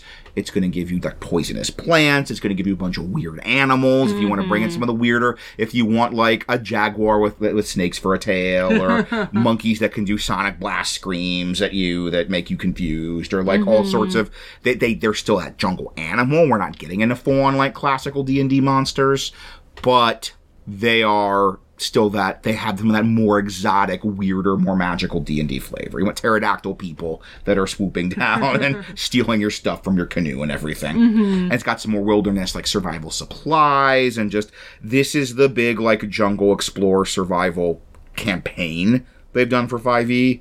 So it seems like I absolutely, if I were thinking of doing a, a big uh, Seeonee game, I would start with that as a base, and if nothing else, pillage it for like hazards and monsters. nice. So, although there are multiple iterations of the Jungle Book, there's various books, various movies, various live action movies, we are really sticking with the one, but we do always have those variations of how we do this for younger players, how you do this for older players. And younger players is really easy because we even have that kind of we're using the live action remake as the baseline and make the animated movie the baseline. Yeah. If once again, if you haven't seen the live action movie, we highly recommend Yes. it. It is grittier and more Yes. violent than the animated movie, Uh-huh. like Akela Dice. Right. Um, I don't remember our our son. We mentioned our oldest loved the animated Jungle Book. It was his favorite movie that he watched every day for a while. And when we tried watching the live action with him when he was like six, it was too scary for Yeah, him. yeah. It is PG rated. It's Right. kid friendly, but you know this is, it is not the aging down version. Yeah, the yeah. animated movie is the aging down version. In the live action movie, you know, there's much more like the fights are biting. Yeah. there's sometimes blood. We see Mowgli get scratches and scars mm-hmm. when like Shere Khan swipes him. He has scratches on his chest, like, and that's perfect for your average, I think, like D and D five E game, like violence level. Mm-hmm. Like that's what you want. You won't see anybody gushing blood, organs dangling out. This isn't a Sam Raimi movie. Akela gets thrown off a cliff. Right, Like, that's you all don't, you don't see You or know, it's, a, it's a Disney death. But for aging down, as we mentioned, for our son, we have this specific thing. It's use the movie as the baseline. even the violence in the movie. It's a mm-hmm. good aging down violence. It's much more chases. It's much more smacking. It's much more cartoony. Like Shere Khan swipes at people, but you don't see like scratches. Yeah, you can imagine he's just hitting them with his paws, Right, right. clawing them. I don't think we see anyone bite anyone except maybe someone like bites someone's tail at some point. But it's very Mm-hmm. silly. Yeah. In this version, for younger players, I would have most everyone be friendly, like most of the animals be friendly because they want to hang out with the animals, Mm-hmm. and they get there's like bad guy animals. Like if our son were playing this when he were younger, he would get yeah, Shere Khan's a jerk, Kaa's a jerk, but most of the animals. King Louie's a jerk. King Louie's a jerk, but like the elephants are nice, Bagheera is nice, Baloo is nice, and that's what they want. They want to make friends with animals and dance Mm-hmm. and sing bare necessities. Don't dig too much into kind of the emotional weight of Mowgli leaving the pack Mm-hmm. and its connections with Raksha and the pack. Like, one reason we like the live action movie is because it digs into the emotional weight of that more. Whereas in the animated movie, it's much more the relationship with Baloo. Yeah, it's Like, like, this guy I've known for a day. yeah, the wolves who've raised him his entire life versus this bear who he's, you know, hung out with for the weekend. Yeah, yeah, yeah. But for kids, once again, that's what you want. You don't want Yeah. them to be too sad about Mowgli has to leave the pack. And if you have Shere Khan as kind of this tyrannical ruler, a lot of kids are going to be wanting the sort of inspiring the animals to stand up to mm-hmm. him. Kind of like the end of the animated movie with the vultures. Like, that's what they want. They want, we have, these animals are afraid of Shere Khan, but we can convince them to fight back, and they can have their big, you know, tie a branch to his tail and get him to run away. And have that. So you don't need to get into the Ravenloft metaphysics and just be like, well, he's gone. we won't see him around these parts for long anymore, I, I reckon. Khan just die? yeah, it was really unclear. That was really unclear. So that's what they want. And they also, one final point with kids you might consider. A lot of kids that love this movie, they're going to want to be Mowgli. Yes. Because they love Mowgli and it's cool and they want to talk to animals and jump around and have adventures. And they want to have been raised in the jungle and just have the animals see them as one of them and just, oh, you, you, you know exactly the fantasy Right, we're yeah. describing here. And we are going to have some things for that, which is this is one of the things where we would suggest. I don't know if this would work for adult players, but for a group of kid players, actually having it be sort of they were all humans that were raised in the jungle. Mm-hmm. We are going to have in the write up on DM's Guild, we always do the domain, the free domain write up in the style of Van Richten's guide, as we mentioned with the quotes, and there will be a chart adapting some of the backgrounds from the player's handbook. Having it be your background for your PC is your what animal raised you. So, like, obviously, Soldier is elephant because Right. of Dawn Patrol. Exactly. Um, unless you wanted to go with the live action uh, version where the, the elephants are more like godlike figures, in which case Acolyte, Acolyte would work, yeah, yeah. Or for uh, the wolves, I was thinking that'd be a good version of the folk hero background because the idea that like you have the pack and like the pack knows you, the pack respects you. Anyone that is respectful of the pack will recognize you as part of the pack and will like give you that shelter. Mm-hmm. But yeah, we'll have that chart in the write-up. And if you have or know 10 year olds, Uh-huh. then you were just imagining them right now, like rubbing their hands together, wanting to decide what kind of animal group raised them. Yeah, yeah, yeah. And and then this that even makes sense if there were a couple different man cubs, they would kind of band together against Shere Khan. And once again, don't be locked into the Ravenloft metaphysics. Like let them just beat Shere Khan. Yeah, like, let that be the story. The story is them trying to avoid Shere Khan, make friends, explore the jungle, and eventually beat Shere Khan. Yeah, and it, I think it goes without saying, but I'm gonna say it anyway because that's our job. Uh, in this version, you wouldn't want there to be a Mowgli other than the PCs, Yes. like, because they're they're the special ones. They're, They're the, the ones who are yeah, they they are the Mowgli. They're the guy on the cover of the book. yes. So that is how you play this with kids, and that sounds pretty fun. Mm-hmm. But what about with adults? Well, this is I, again. I don't think this is one where we're going to need to do the skip ahead warning. Mm-hmm. I don't think that there's anything here that's going to be like traumatic for children to listen to if they're in the same room as you. We've mentioned Princess Mononoke multiple times Mm-hmm. leading up to this, and this is where we're really going to be digging into that because aging up is where you would want to kind of get into a more morally gray story yeah, yeah. yeah. and kind of be getting into that sympathy with Shere Khan of the the environmentalism. There, you know, Shere Khan's not doing it for environmentalist Mm-hmm. Right. reasons. This, this is total like tiger greenwashing going on Yeah, yeah, here. but there is that resonance there that you can bring in. that like a dark lord it's such a useful villain thing to have. Mm-hmm. Because like a dark lord can have sympathetic motivation. A dark lord can have understandable goals. Mm-hmm. But fundamentally a dark lord is a bad person. Yes. and any action they are pursuing is for their ultimately for their own selfish their mm-hmm. own interests, their own desires, their own flaws, and their own selfishness.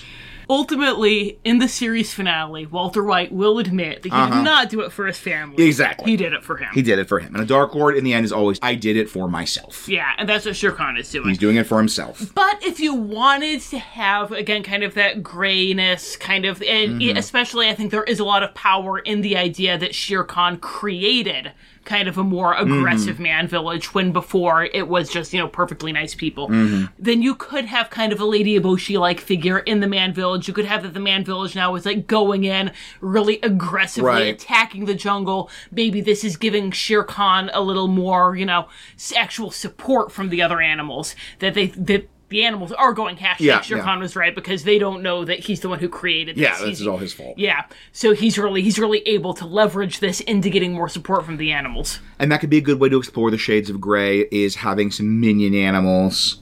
Like maybe have Tabaqui, Tabaqui, whatever. Maybe have some of the wolves. We mentioned the whole idea that he's winning some of the wolves over. Mm-hmm. And Princess Mononoke stuff, the whole like you have these wolves who are like, no, we have to do this, and Shere Khan's our best bet. Like Shere Khan's the only one with the strength to take the fight to the humans. Mm-hmm. And so that's we were doing this, and even if Shere Khan is doing this because he just hates humans, a lot of his followers legitimately are worried about what the humans are going to do and are trying to preserve the jungle. And that's that's kind of what they did with King Crocodile in the original Wildlands.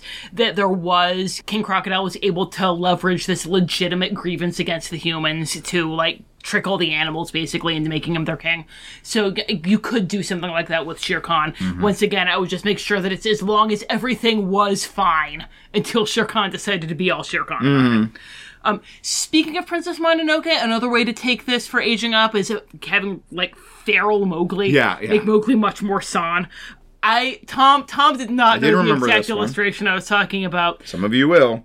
There's an illustration in Scary Stories to Tell in the Dark. I don't remember which volume. Kohler generational bingo card reference. little, little girl who was raised by wolves. Some of you just got that real clear mental image right now. Do that. Yes. You can have it be much bloodier, you know, or again, this is one of those things where it's the aging up is doing the opposite of the aging down. We Mm-hmm. said with the aging down, you want to have it go from the claw strikes to the batting people in the face with the paws.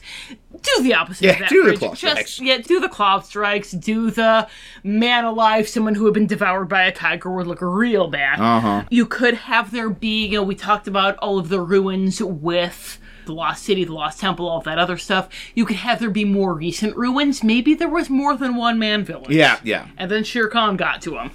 Like the one we see in the live action Jungle Book, it's got there's like a stream and there's a bridge and there's like a bunch of you know torches set up and a big fire and this is very much you can see the kind of defenses they have that there's this very clear border Yeah, fortifications. and maybe like yeah there used to be more villages in other parts of the jungle and this is all that's left is this one that's very defensible and this one that's like much harder for Shere Khan to like infiltrate Yeah.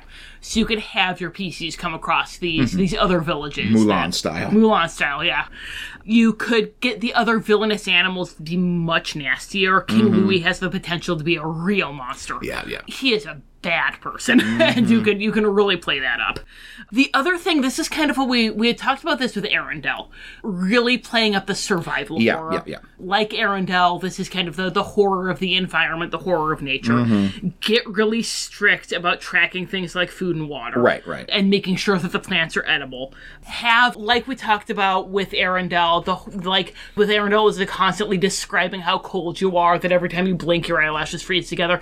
Here, you're constantly describing the heat, the sweating. There are insects landing on you every minute. Mm. You don't know which ones are carrying disease and which ones mm-hmm. aren't. The stifling, like you feel like you're underwater because the humidity is so bad. Just constantly describing how nasty all that is. Even if nothing mechanical happens, the PCs Yeah. are going to feel like they're on the ropes. like if you have your like paladin or your fighter and they've got like the heavy plate mm-hmm. armor like y- you know there's there's rules there's mechanics for that in terms of rolling con saves and everything but this is one of those things we mentioned with Arendelle that real hard GMing is engaging the imagination Yes. and it's not a huge deal. That's not a high DC con save mm-hmm. necessarily. And if you're like, oh, make a con save because it's hot, and but if you just describe the like baking in their armor and mm-hmm. they're just like sweat is like filling up their eyes. They can barely see. They feel like they've just been walked through the rainstorm because they're so drenched in sweat. And they can just, their armor's so like hot to the touch. It's like burning their skin every time it brushes against it. Then you could get some horror in that very low DC con save. Yeah, because it like so we're, keep referring back to the Frozen You episode. should listen, it's great. But you know, we mentioned in that one that we recorded it right after I'd come off this Balinox Mm-hmm. survival session, and I don't think you guys failed a single check Yeah, that I gave yeah. you. Like you guys were mechanically, you were doing fine. Yeah, we were like a high level party and we bought a mm-hmm. bunch of magic items before and we had went. a druid. and we had a druid. like, but you engaged our imagination. You made us you. feel the cold and the danger, and the you made us the reason we were fine because we took it really seriously because you engaged our imagination. Thank you. Like, So- just like everyone's been cold, everyone's been hot. Mm-hmm. And then bringing in that stronger sense of paranoia. You know, Shere Khan is hunting you this whole time, Mm-hmm. so you're um, hearing like the rustling, the eyes in the darkness. Yes. Like, and again, it's not just Shere Khan Mm-hmm. because he's the Dark Lord, but even if you're not having other animals serving Shere Khan, even if it's just Tabaqui and you don't have any other animals serving Shere Khan. You guys are delicious. Uh-huh. and there are going to be eyes watching your delicious, delicious meat from the darkness, waiting for their chance to pouch. Or like we mentioned with the sort of predator analogy, the like, if they ever go off on their own, if they mm-hmm. ever split up, like mm-hmm. really that that paranoia. Yes, because again, Shere Khan knows he can't take on a whole party, but he's really going to want to pick you off one by one. So if anyone goes off on their own, there's going to be an encounter where they'll have to chase him off. Yeah. There's also, speaking of the insects landing on you, there's the possibility of doing stuff with disease. Don't be a jerk. Like, Yeah. disease isn't fun. Um, Yeah. but you can do something with it. Like, even if it's just like a disease is more of an annoyance than anything else. It's not just going to be completely debilitating your characters, but giving them that sense that, oh man, we dodged a bullet, we caught this one, what else are we going to catch? Again, it's mm-hmm. raising that sense of stakes, of paranoia, and again, that we all know about disease carrying insects. So, oh gosh, this one just gave me, you know, disadvantage on my con saves for 24 hours. Who knows what the next one's going to do? A quick interjection here from future Tom and Rachel. Future, both of us. We are going to horribly embarrass one of our brilliant but extremely modest patrons. Hi, Kosuke. Mm-hmm. Yep, it's Uh, you. It's you. uh, Kosuke is on our Discord, and every time after an episode drops, he has a million Yeah. brilliant ideas that make us go, "Oh my gosh, why didn't we think of this?" Yeah, yeah. Like- I'm legit mad at myself for thinking this, and a little mad at him for thinking of it, and I didn't. But this time, they, as soon as they heard that it was Jungle Book, they said, "Hey, Right, here are some of the ideas that I'm having." So that's the great thing with the magic of, of editing and pre-recording. we can come in and share Kosuke's brilliance with all of you. Because, okay, so jumping back to all of the talk we've been having about Princess Mononoke, Uh huh. their idea was that, you know, remember the apes in Princess Mononoke, for those of you who've seen it? Uh huh. Those horrible, creepy apes? Yes. And the way they wanted to be like you, ooh, ooh. Yeah. The way they wanted to be like you, ooh, ooh, was by eating you, ooh, Right. They had the line, "We'll eat the human and gain his strength." Yeah. And San was like, "That's banana boats." So- literal, literal quote if you haven't seen it. So what if that's what King Louie Yes! and the monkeys Oh my are doing? gosh. Oh my gosh, that's horrifying. And it's so good because that's like you, you- they get kidnapped by the Bandar-log, they get taken to the city. They're like, "Oh, we're gonna have dance party with Louis Prima. it's gonna be Louis Prima's dinner." Yeah. And you find out that's how he's gonna be Yeah. like you. Or maybe if you don't agree to help Yes, them, yeah, like that's that's plan B. the, when the smiles go down Uh-huh. and they're not taking no for an answer. Well, if you won't give me the power of man's red flower, I'm gonna take it mm-hmm. with my tummy. Also, because we haven't cited the Frozen episode enough this Uh-huh. episode, we mentioned the Frozen episode that when humans do that kind of thing, they start turning into ghouls. Uh-huh. And, you know, San does say in Princess Mononoke, Right. if you eat him, then you'll become something else, something worse than human. Uh-huh. Maybe it could be some horrible thing you come up with that they're starting to turn into. Or maybe they're starting to turn into ghouls, in which case you get the Jungle Book and Princess Mononoke Yeah. and the Graveyard Book all at the same time! Chicka chow. Thank you, Kosuke. Thank you so much. This is wonderful. Also, there is a stat block in um, Tomb of Annihilation. I forget what they're called. A Gorillon. Gorillon. Mm-hmm. They're like the mm-hmm. four armed gorillas. Mm-hmm. And I believe there's a stat block for a zombie for an Nice. undead because one of the thing in Tomb of Annihilation is like there's zombieitis. Nice. So there's even a stat block for a zombie gorillon that could very easily be reflavored to a zombie king of the swingers, man. The jungle VIP. So yeah, that's our that's our note from future Tom and Rachel. Mm-hmm. Hi, Gosuke. Uh, hi, Gosuke. You're a genius. Bye. Bye. So we mentioned that as our main alternate takes on it is the for kids, for younger players, and for older players that want a grimmer, darker version. We do, however, have one more kind of alternate take to do. And our baseline, as we said, is very jungle, nature, animals. Mm-hmm. This is not a lot of goblins, not a lot of ghosts, not a lot of zombies. You've even said cut the zombies from Tomb of Annihilation. Mm-hmm. But if you want a little bit more of that classic capital M monster D&D flavor, we do have some possibilities. Yes, or even if you want to do a longer campaign in the Seeonee and you think that the animals are going to get old, Mm-hmm. then there are some ways to bring monsters in. And that's if you go into Indian mythology. Like, seriously, Google Hindu mythology monsters. Yeah.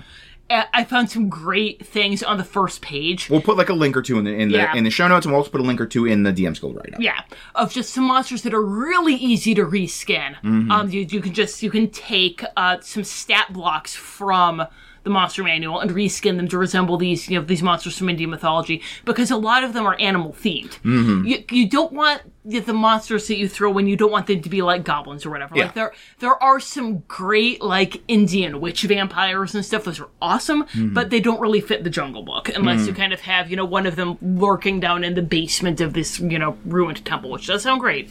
But she's not going to just be like wandering around the jungle. But ones that are animal based.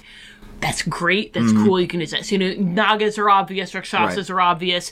There's like, there's an Indian version of a Willow the Wisp. Uh, there's one that it's the voices of your loved ones. You hear them calling you desperately from somewhere in the jungle, and then you wander off. You get attacked by these shadowy monsters and devoured. Um, like there's an owl that drinks your blood. Like you can do, you can do like vampire stats, but it's an owl. That awesome. that witch vampire, one of her forms that she takes is she can turn into a tiger, but it has one human leg. That's how you can recognize that it's the witch vampire. That's so creepy and That's weird. a creepy detail. So just you know, guarantee you. 10 minutes. Mm-hmm. Look up monsters from India, and you will find so many cool monsters that fit the flavor of the Seeonee that will give you more than just Jungle Book creatures to go off of. Right. And the great thing is, you don't have to build them from scratch. Like mm-hmm. almost everyone Rachel mentioned, you were probably like, "Oh, I know I could I could take a stat block and I know exactly how to make some tweaks to give it that unique flavor, give it that unique theme, but also have everything feel aesthetically similar. It's like mm-hmm. not it's not jarring, it's not intrusive, it's part of this same basic feel of this India-based Jungle Book adventure. Yes, and I did not even try to pronounce any of the names of these creatures other than Nagas and Rakshasas because I, I Nope. nope. I'm, I'm, I'm sorry, guys. I speak English. I speak German. Go that is it. type it into Google and ask Google how to pronounce it. We definitely don't speak French as established yes. previously. Listen to our Beauty and the Beast episode. Yeah, so we've given you a couple possibilities. We've given you possibilities for a very long uh, wilderness survival hex crawl with or without more magical, mystical monsters. Possibilities for younger players, possibilities for older players. And then let's wrap up with our parting thoughts in a section we like to call Parting thoughts.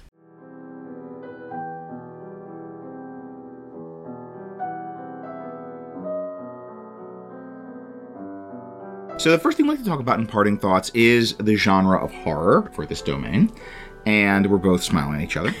And um, Because I know exactly what Tom's going to say next. if this is your first time, then uh, we this is from Van Richten's Guide to Ravenloft. It's, as we always say, one of the best sections. They take different genres of horror. They talk about what is the sort of core fear, what are the aesthetic signifiers. It is super useful if you are running any kind of horror gaming to like identify the genre and look at their advice. And so we always like to also have the genre of horror. And I didn't full on write it in the write up already. I wasn't that presumptuous, but slasher. Slasher. Slasher. It's Obvi- slasher. it's like slasher. Yes. I cannot even think of really another one. It is. yeah, it is because slasher. with all the survival tropes, kind of the closest is Yeah. disaster, but disaster is the wrong word. Like, Yeah. If were called survival horror Right. instead of disaster horror, then absolutely that would be the other one. And, you know, again, a lot of the tropes, a lot of the idea of, like, you know, Uh-huh. desperately trying to scrabble out your survival in this blasted landscape, except it's not blasted, but it's very hostile. Right, yeah. Um, but they call it disaster, and it's not disaster, so just slasher. Yeah, right. It's everything we're saying. You're being stalked. You're being hunted. Eyes in the dark. You're being you know, lured away with the sound of your loved ones. You are being, you know, if one of you separates, then you get attacked. If Mm-hmm. you know it's night and you don't post proper watches, you get attacked. This is all like Jason. Voorhees stuff. Yeah. Yeah, this is the Predator. We keep invoking the Predator as the story you're doing. That's really a slasher. Mm-hmm. And it's got elements of survival horror, but like it's slasher. So, what kind of game is suitable for the setting? There are some settings, some domains like Barovia, like Darkon, where it is you could do an entire years long campaign. There are others like Valachan, where it's really like mm-hmm. one core adventure, Yeah. or Odaire, where it's one core adventure. And this is one of those ones, a lot of times with these Disney movies, because they're very narratively focused, I tend to come down on the side of there's like one real story to do here. This is like a mod that has a, a domain, not a domain you set a campaign in. But this one, no, absolutely, you could do years of hex crawling Yeah. in the Seeonee. It it depends on what kind of Yes. GM you are because you know we are very like we really like the politics and the intrigue and the you know character interactions Uh-huh. and everything. And so for us, this would be like a fun break for a month or two, and then we would go back Yes, to yes. Borca or wherever. Right. But once again, if you are that GM who just loves Tomb of Annihilation, loves making your maps, loves making your encounters, yeah. all of that stuff, this is the domain you have. Absolutely, yes. This is it. This is the Disney movie you want to live in. Mm-hmm. Yeah, we would do uh, kind of what we mentioned is the core story. You go to the man village. You have some kind of goal in the jungle, whether it's treasure in the ruins, whether it's finding Mowgli, whether it's getting a tiger skin. You go in the jungle. You tango with Shere Khan. You fight Shere Khan. You run from Shere Khan. You get your goal. You go back to the man village. But as we said, that's not that that we're both saying here. That's our take on it. You absolutely Yes. This is a domain that could support an entire years long campaign. Mm-hmm. It could be like the Hex Crawl.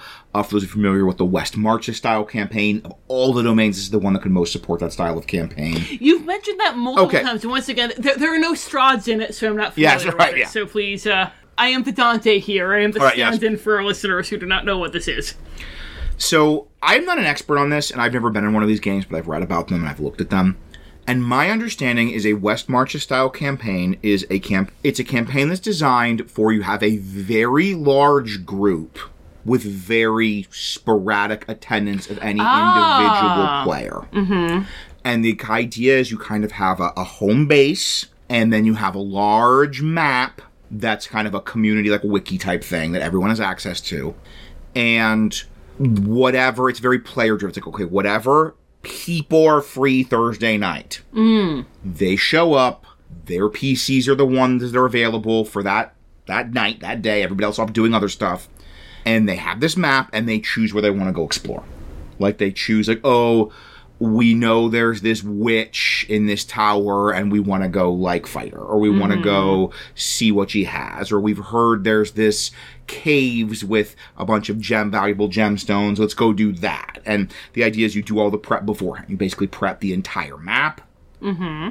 And it's almost like your sort of old school video game of it's just sort of you go to a landmark like and hit encounters. And yeah, like, yeah. yeah, yeah.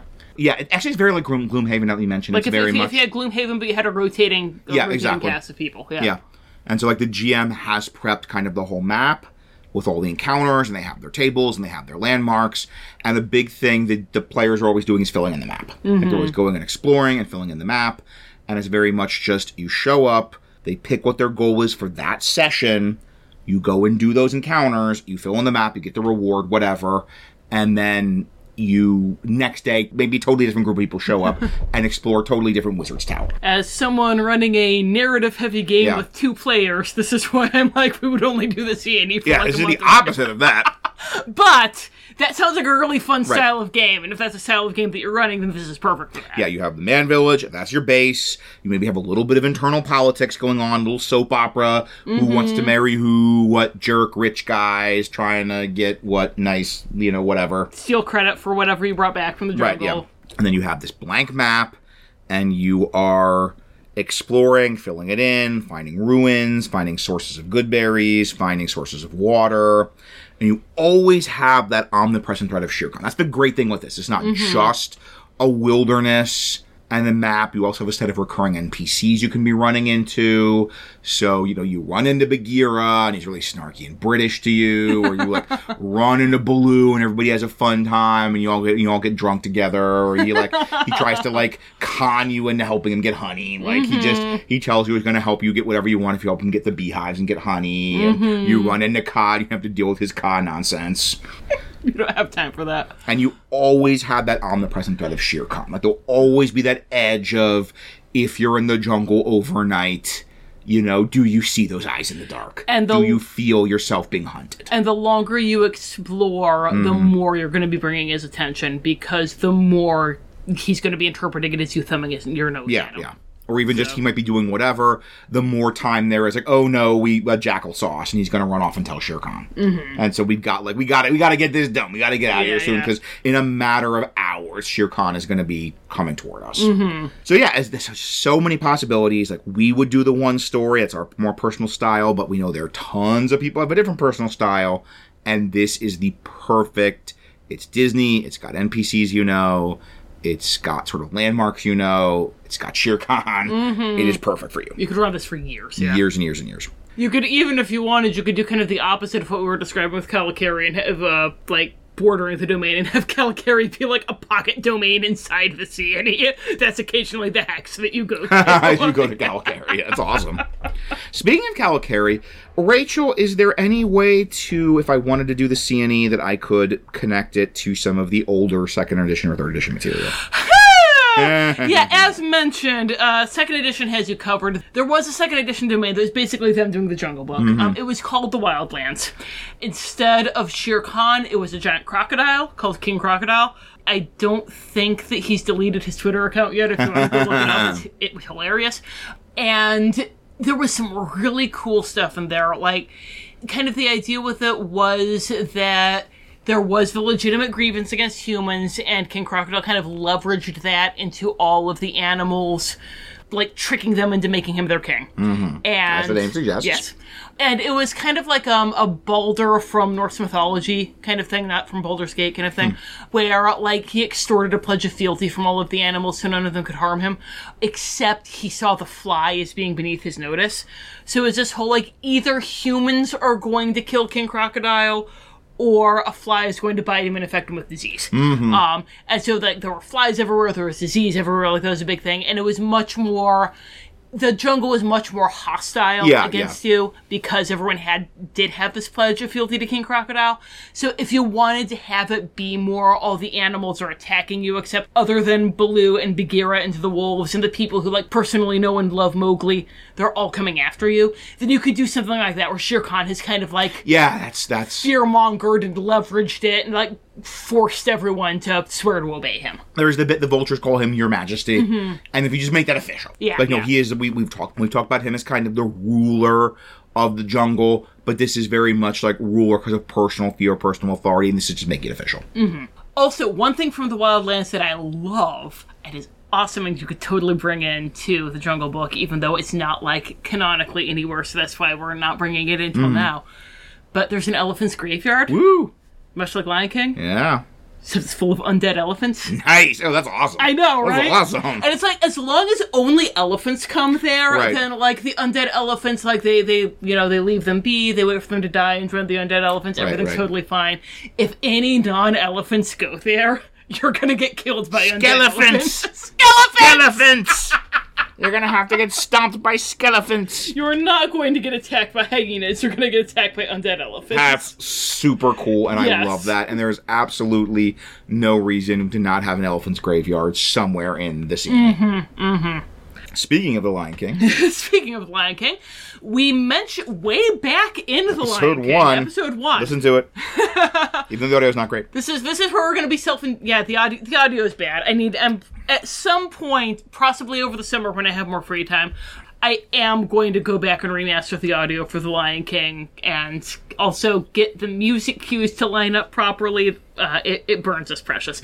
But anyway, um, we mentioned all the way back in that episode that Simba, you know, he fled from the Pride Lands. He went into a jungle with Timon and Pumbaa, and Scar can't reach him there. It's almost like it's another domain. What? So, you know, self indulgent reference to our own Disney domains here, but you could have a cluster with the Pride Lands and the Seeonee. Yes. And, you know, Simba being there isn't going to impact anything because he's not a man cub. Mm-hmm. Like, Shere Khan's not going to bother doesn't care about lion cubs. Yeah, especially if you wanted to use the Seeonee as an excuse to make the Pride Lands just be talking animals. Because, mm-hmm. like, you know, maybe a Leonin he would take umbrage at, but if Simba's just a straight up lion cub, no way, he doesn't care. And just if you're running this, how fun is the Yes. like 100 on the hex crawl is they meet a talking meerkat and boar and their little lion cub friend. Mm-hmm, And and Eating bugs. eating bugs. Like your players are gonna just have it. It's gonna be a delightful session. And then they meet up with Baloo and they all eat bugs. And they all eat bugs. Yeah. Just this is this is just a wonderful way to have a little Easter egg, a little Disney Easter egg in your Disney Easter egg domain. honestly, like you know, you've got you've got Kalakeri. Kalakeri comes from Sri Raji, was the second edition one that had the Rakshasa Dark Lord. Mm-hmm. I don't know a whole lot about Sri Raji. I'll be honest. I presume it's a lot less culturally sensitive, and that's why Yeah. they're revising to Kalakeri. Yeah, yeah. But you know, again, if you want to if you want to look up stuff, look up plot hooks there, and you know, incorporate some of those. You can, but. Kalakeri and the Wildlands. Those are our those are our two pillars of Right, old much like love. with Grave Dex, which you listen to, where you're like, we have Where Rat Domain, we have Steampunk Victorian London Domain, we have Crime. This is like we have Jekyll and Hyde. we have Jekyll and Hyde. This is like okay, we got a domain that's jungle, and we got a domain that's. Mm-hmm, and like put them together, and you get our domain. yes. So to wrap up, let's talk about the strengths and challenges of running the Seeonee. Strengths is really good. Yeah. Uh, it is. It is as we said. It's the best possible probably we will ever have for that particular type of Tomb of Annihilation style hex crawl, wilderness hex crawl exploration.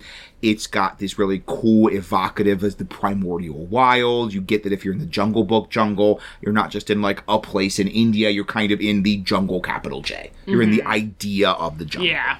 You've got the great things, you've got the animals, and you've got NPCs, and you've got the NPCs that are going to have this emotional connection with the players. Just this isn't just a fun talking bear. This is Baloo. Yeah. They're like having a scene with Baloo. Mm-hmm. This isn't just a snake. This is Kaa Yeah. trying to hypnotize them and eat them and saying, trust in me. And so this is also really. You you have the Disney flavor, the reference to the Easter eggs, but even with the Disney flavor, this is like the horror of nature. You've got mm-hmm. Shere Khan as that personification of the danger, the horror, the eyes in the dark, the nature red in tooth and claw. So, in generally, there is this for, for a particular type of campaign. This is one of the best settings you could have. Yeah. Challenges. If you're not doing that Yes. particular kind of campaign, this is still going to be great for just a drop in, but it's not going to lend itself to years and years and years of play. Mm-hmm. So if your party is really into the role play and the politics, there's not a whole lot here for them. You have to, you know, again, it is it's this big map for them to explore. It's this big hex crawl. We don't have a map for you. Yeah, sorry. Other than the Tomb of have a hex crawl Annihilation one. Yeah.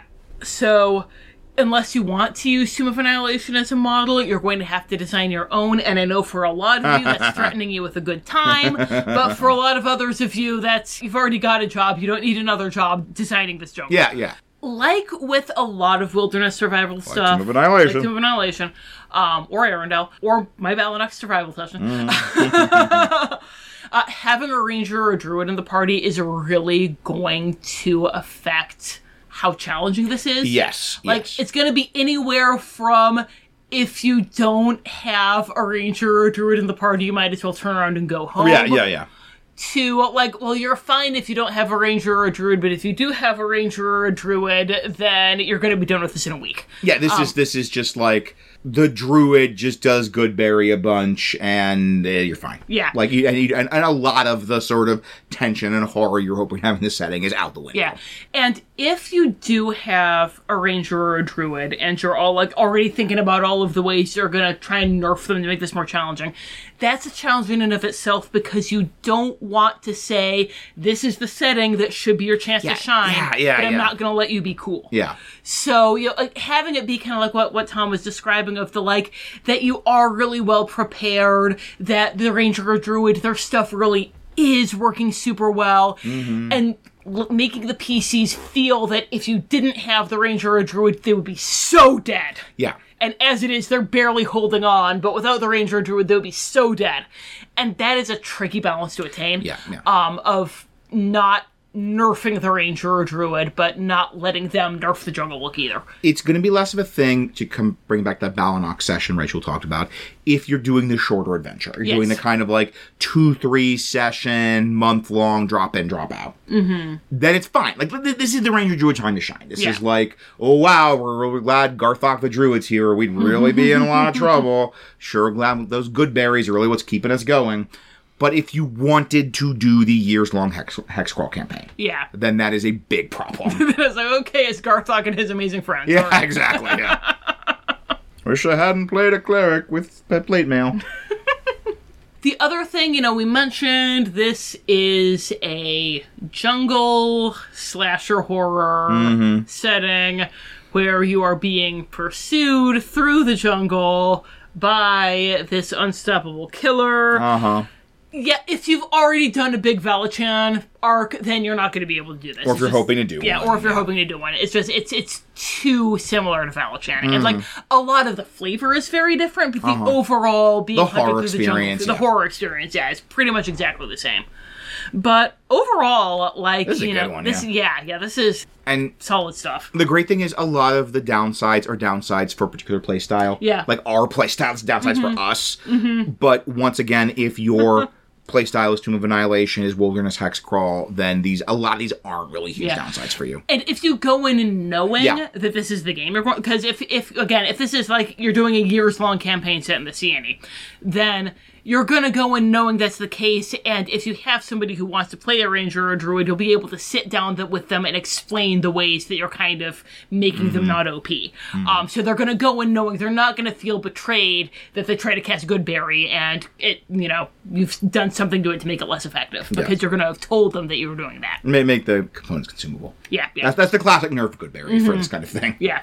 So, before we rejoin our narrator and find out which less hot and full of bugs place she's presumably going next, how can they share the enormous hex crawl roll chart they created? They're already creating as they listen to this, Rachel. Well, you can email us at wonderfulworldofdarklords at gmail.com. You can find us on Facebook or Tumblr at Wonderful World of Dark Lords.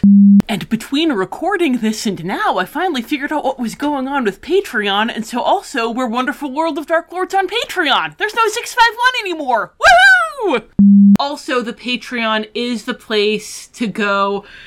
Hopefully, it is there, and I'm not uh-huh. still editing it, but it, it will be the place to go for our Tower of Doom Book Club of Dread episode because, boy howdy, it was impossible to make that episode family friendly. To be clear, this will be free. It's it is free. It free. is free. Yes, it's it's it's all all listeners, not just patrons. We're Not taunting you. No, no. But if you're if you were like, oh, it hasn't dropped yet because it's not on their feed. It yeah, we we dropped a little teaser, or we dropped or will drop a little hmm. teaser about it on our feed.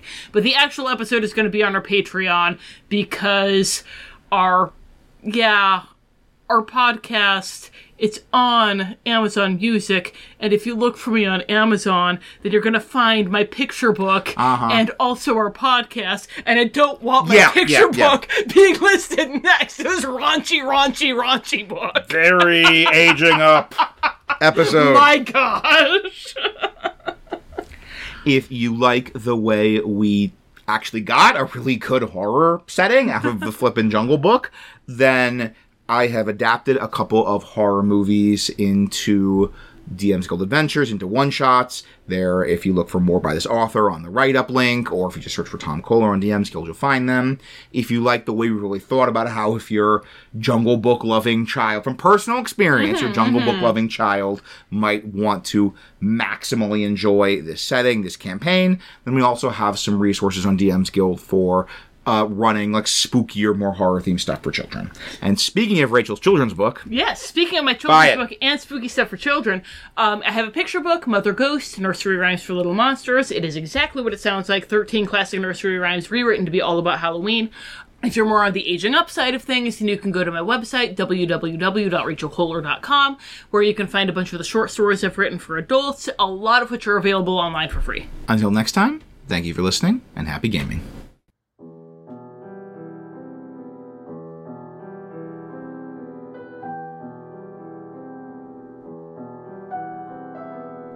Parting thoughts.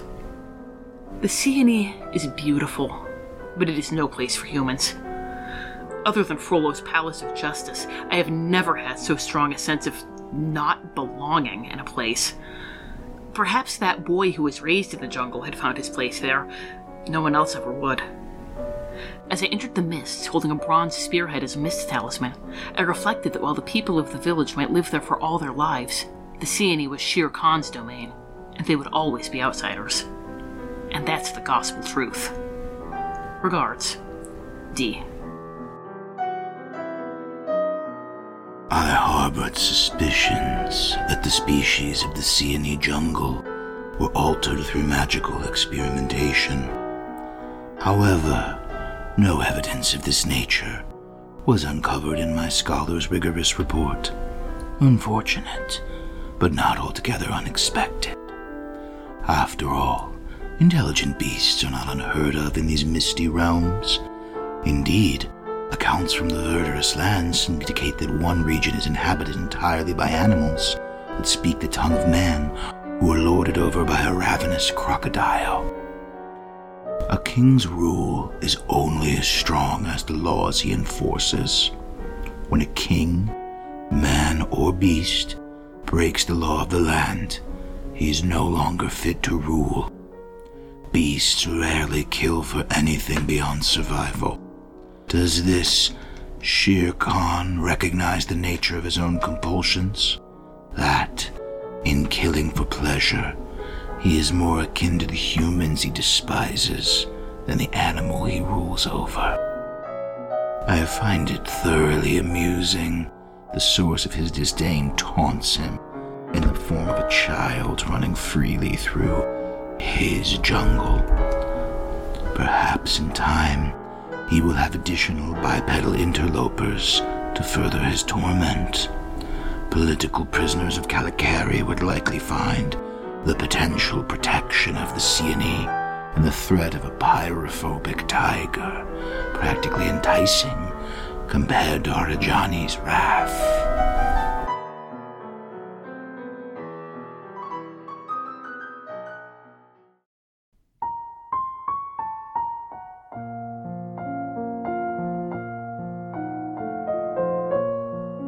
This has been The Wonderful World of Dark Lords. We have no affiliation with Disney or Wizards of the Coast. All music recordings used in this episode are in the public domain and were obtained through musopen.org. Titles and links are in the show notes. Dialogue for Yensid was written by Aslan Rex himself, who you can follow on Tumblr at Dark Lord Aslan. The Wonderful World of Dark Lords logo was designed by Haylight Jones. You can find links to their work in the show notes. If you'd like to support the show, look for us on patreon.com or find our tip jar on Red Circle. Thanks for listening.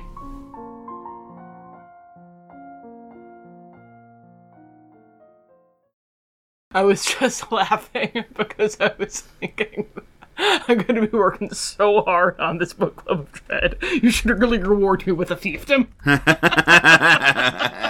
have a fiefdom. That would be like crazy. Who gave him a fiefdom? That would be that would be so hot.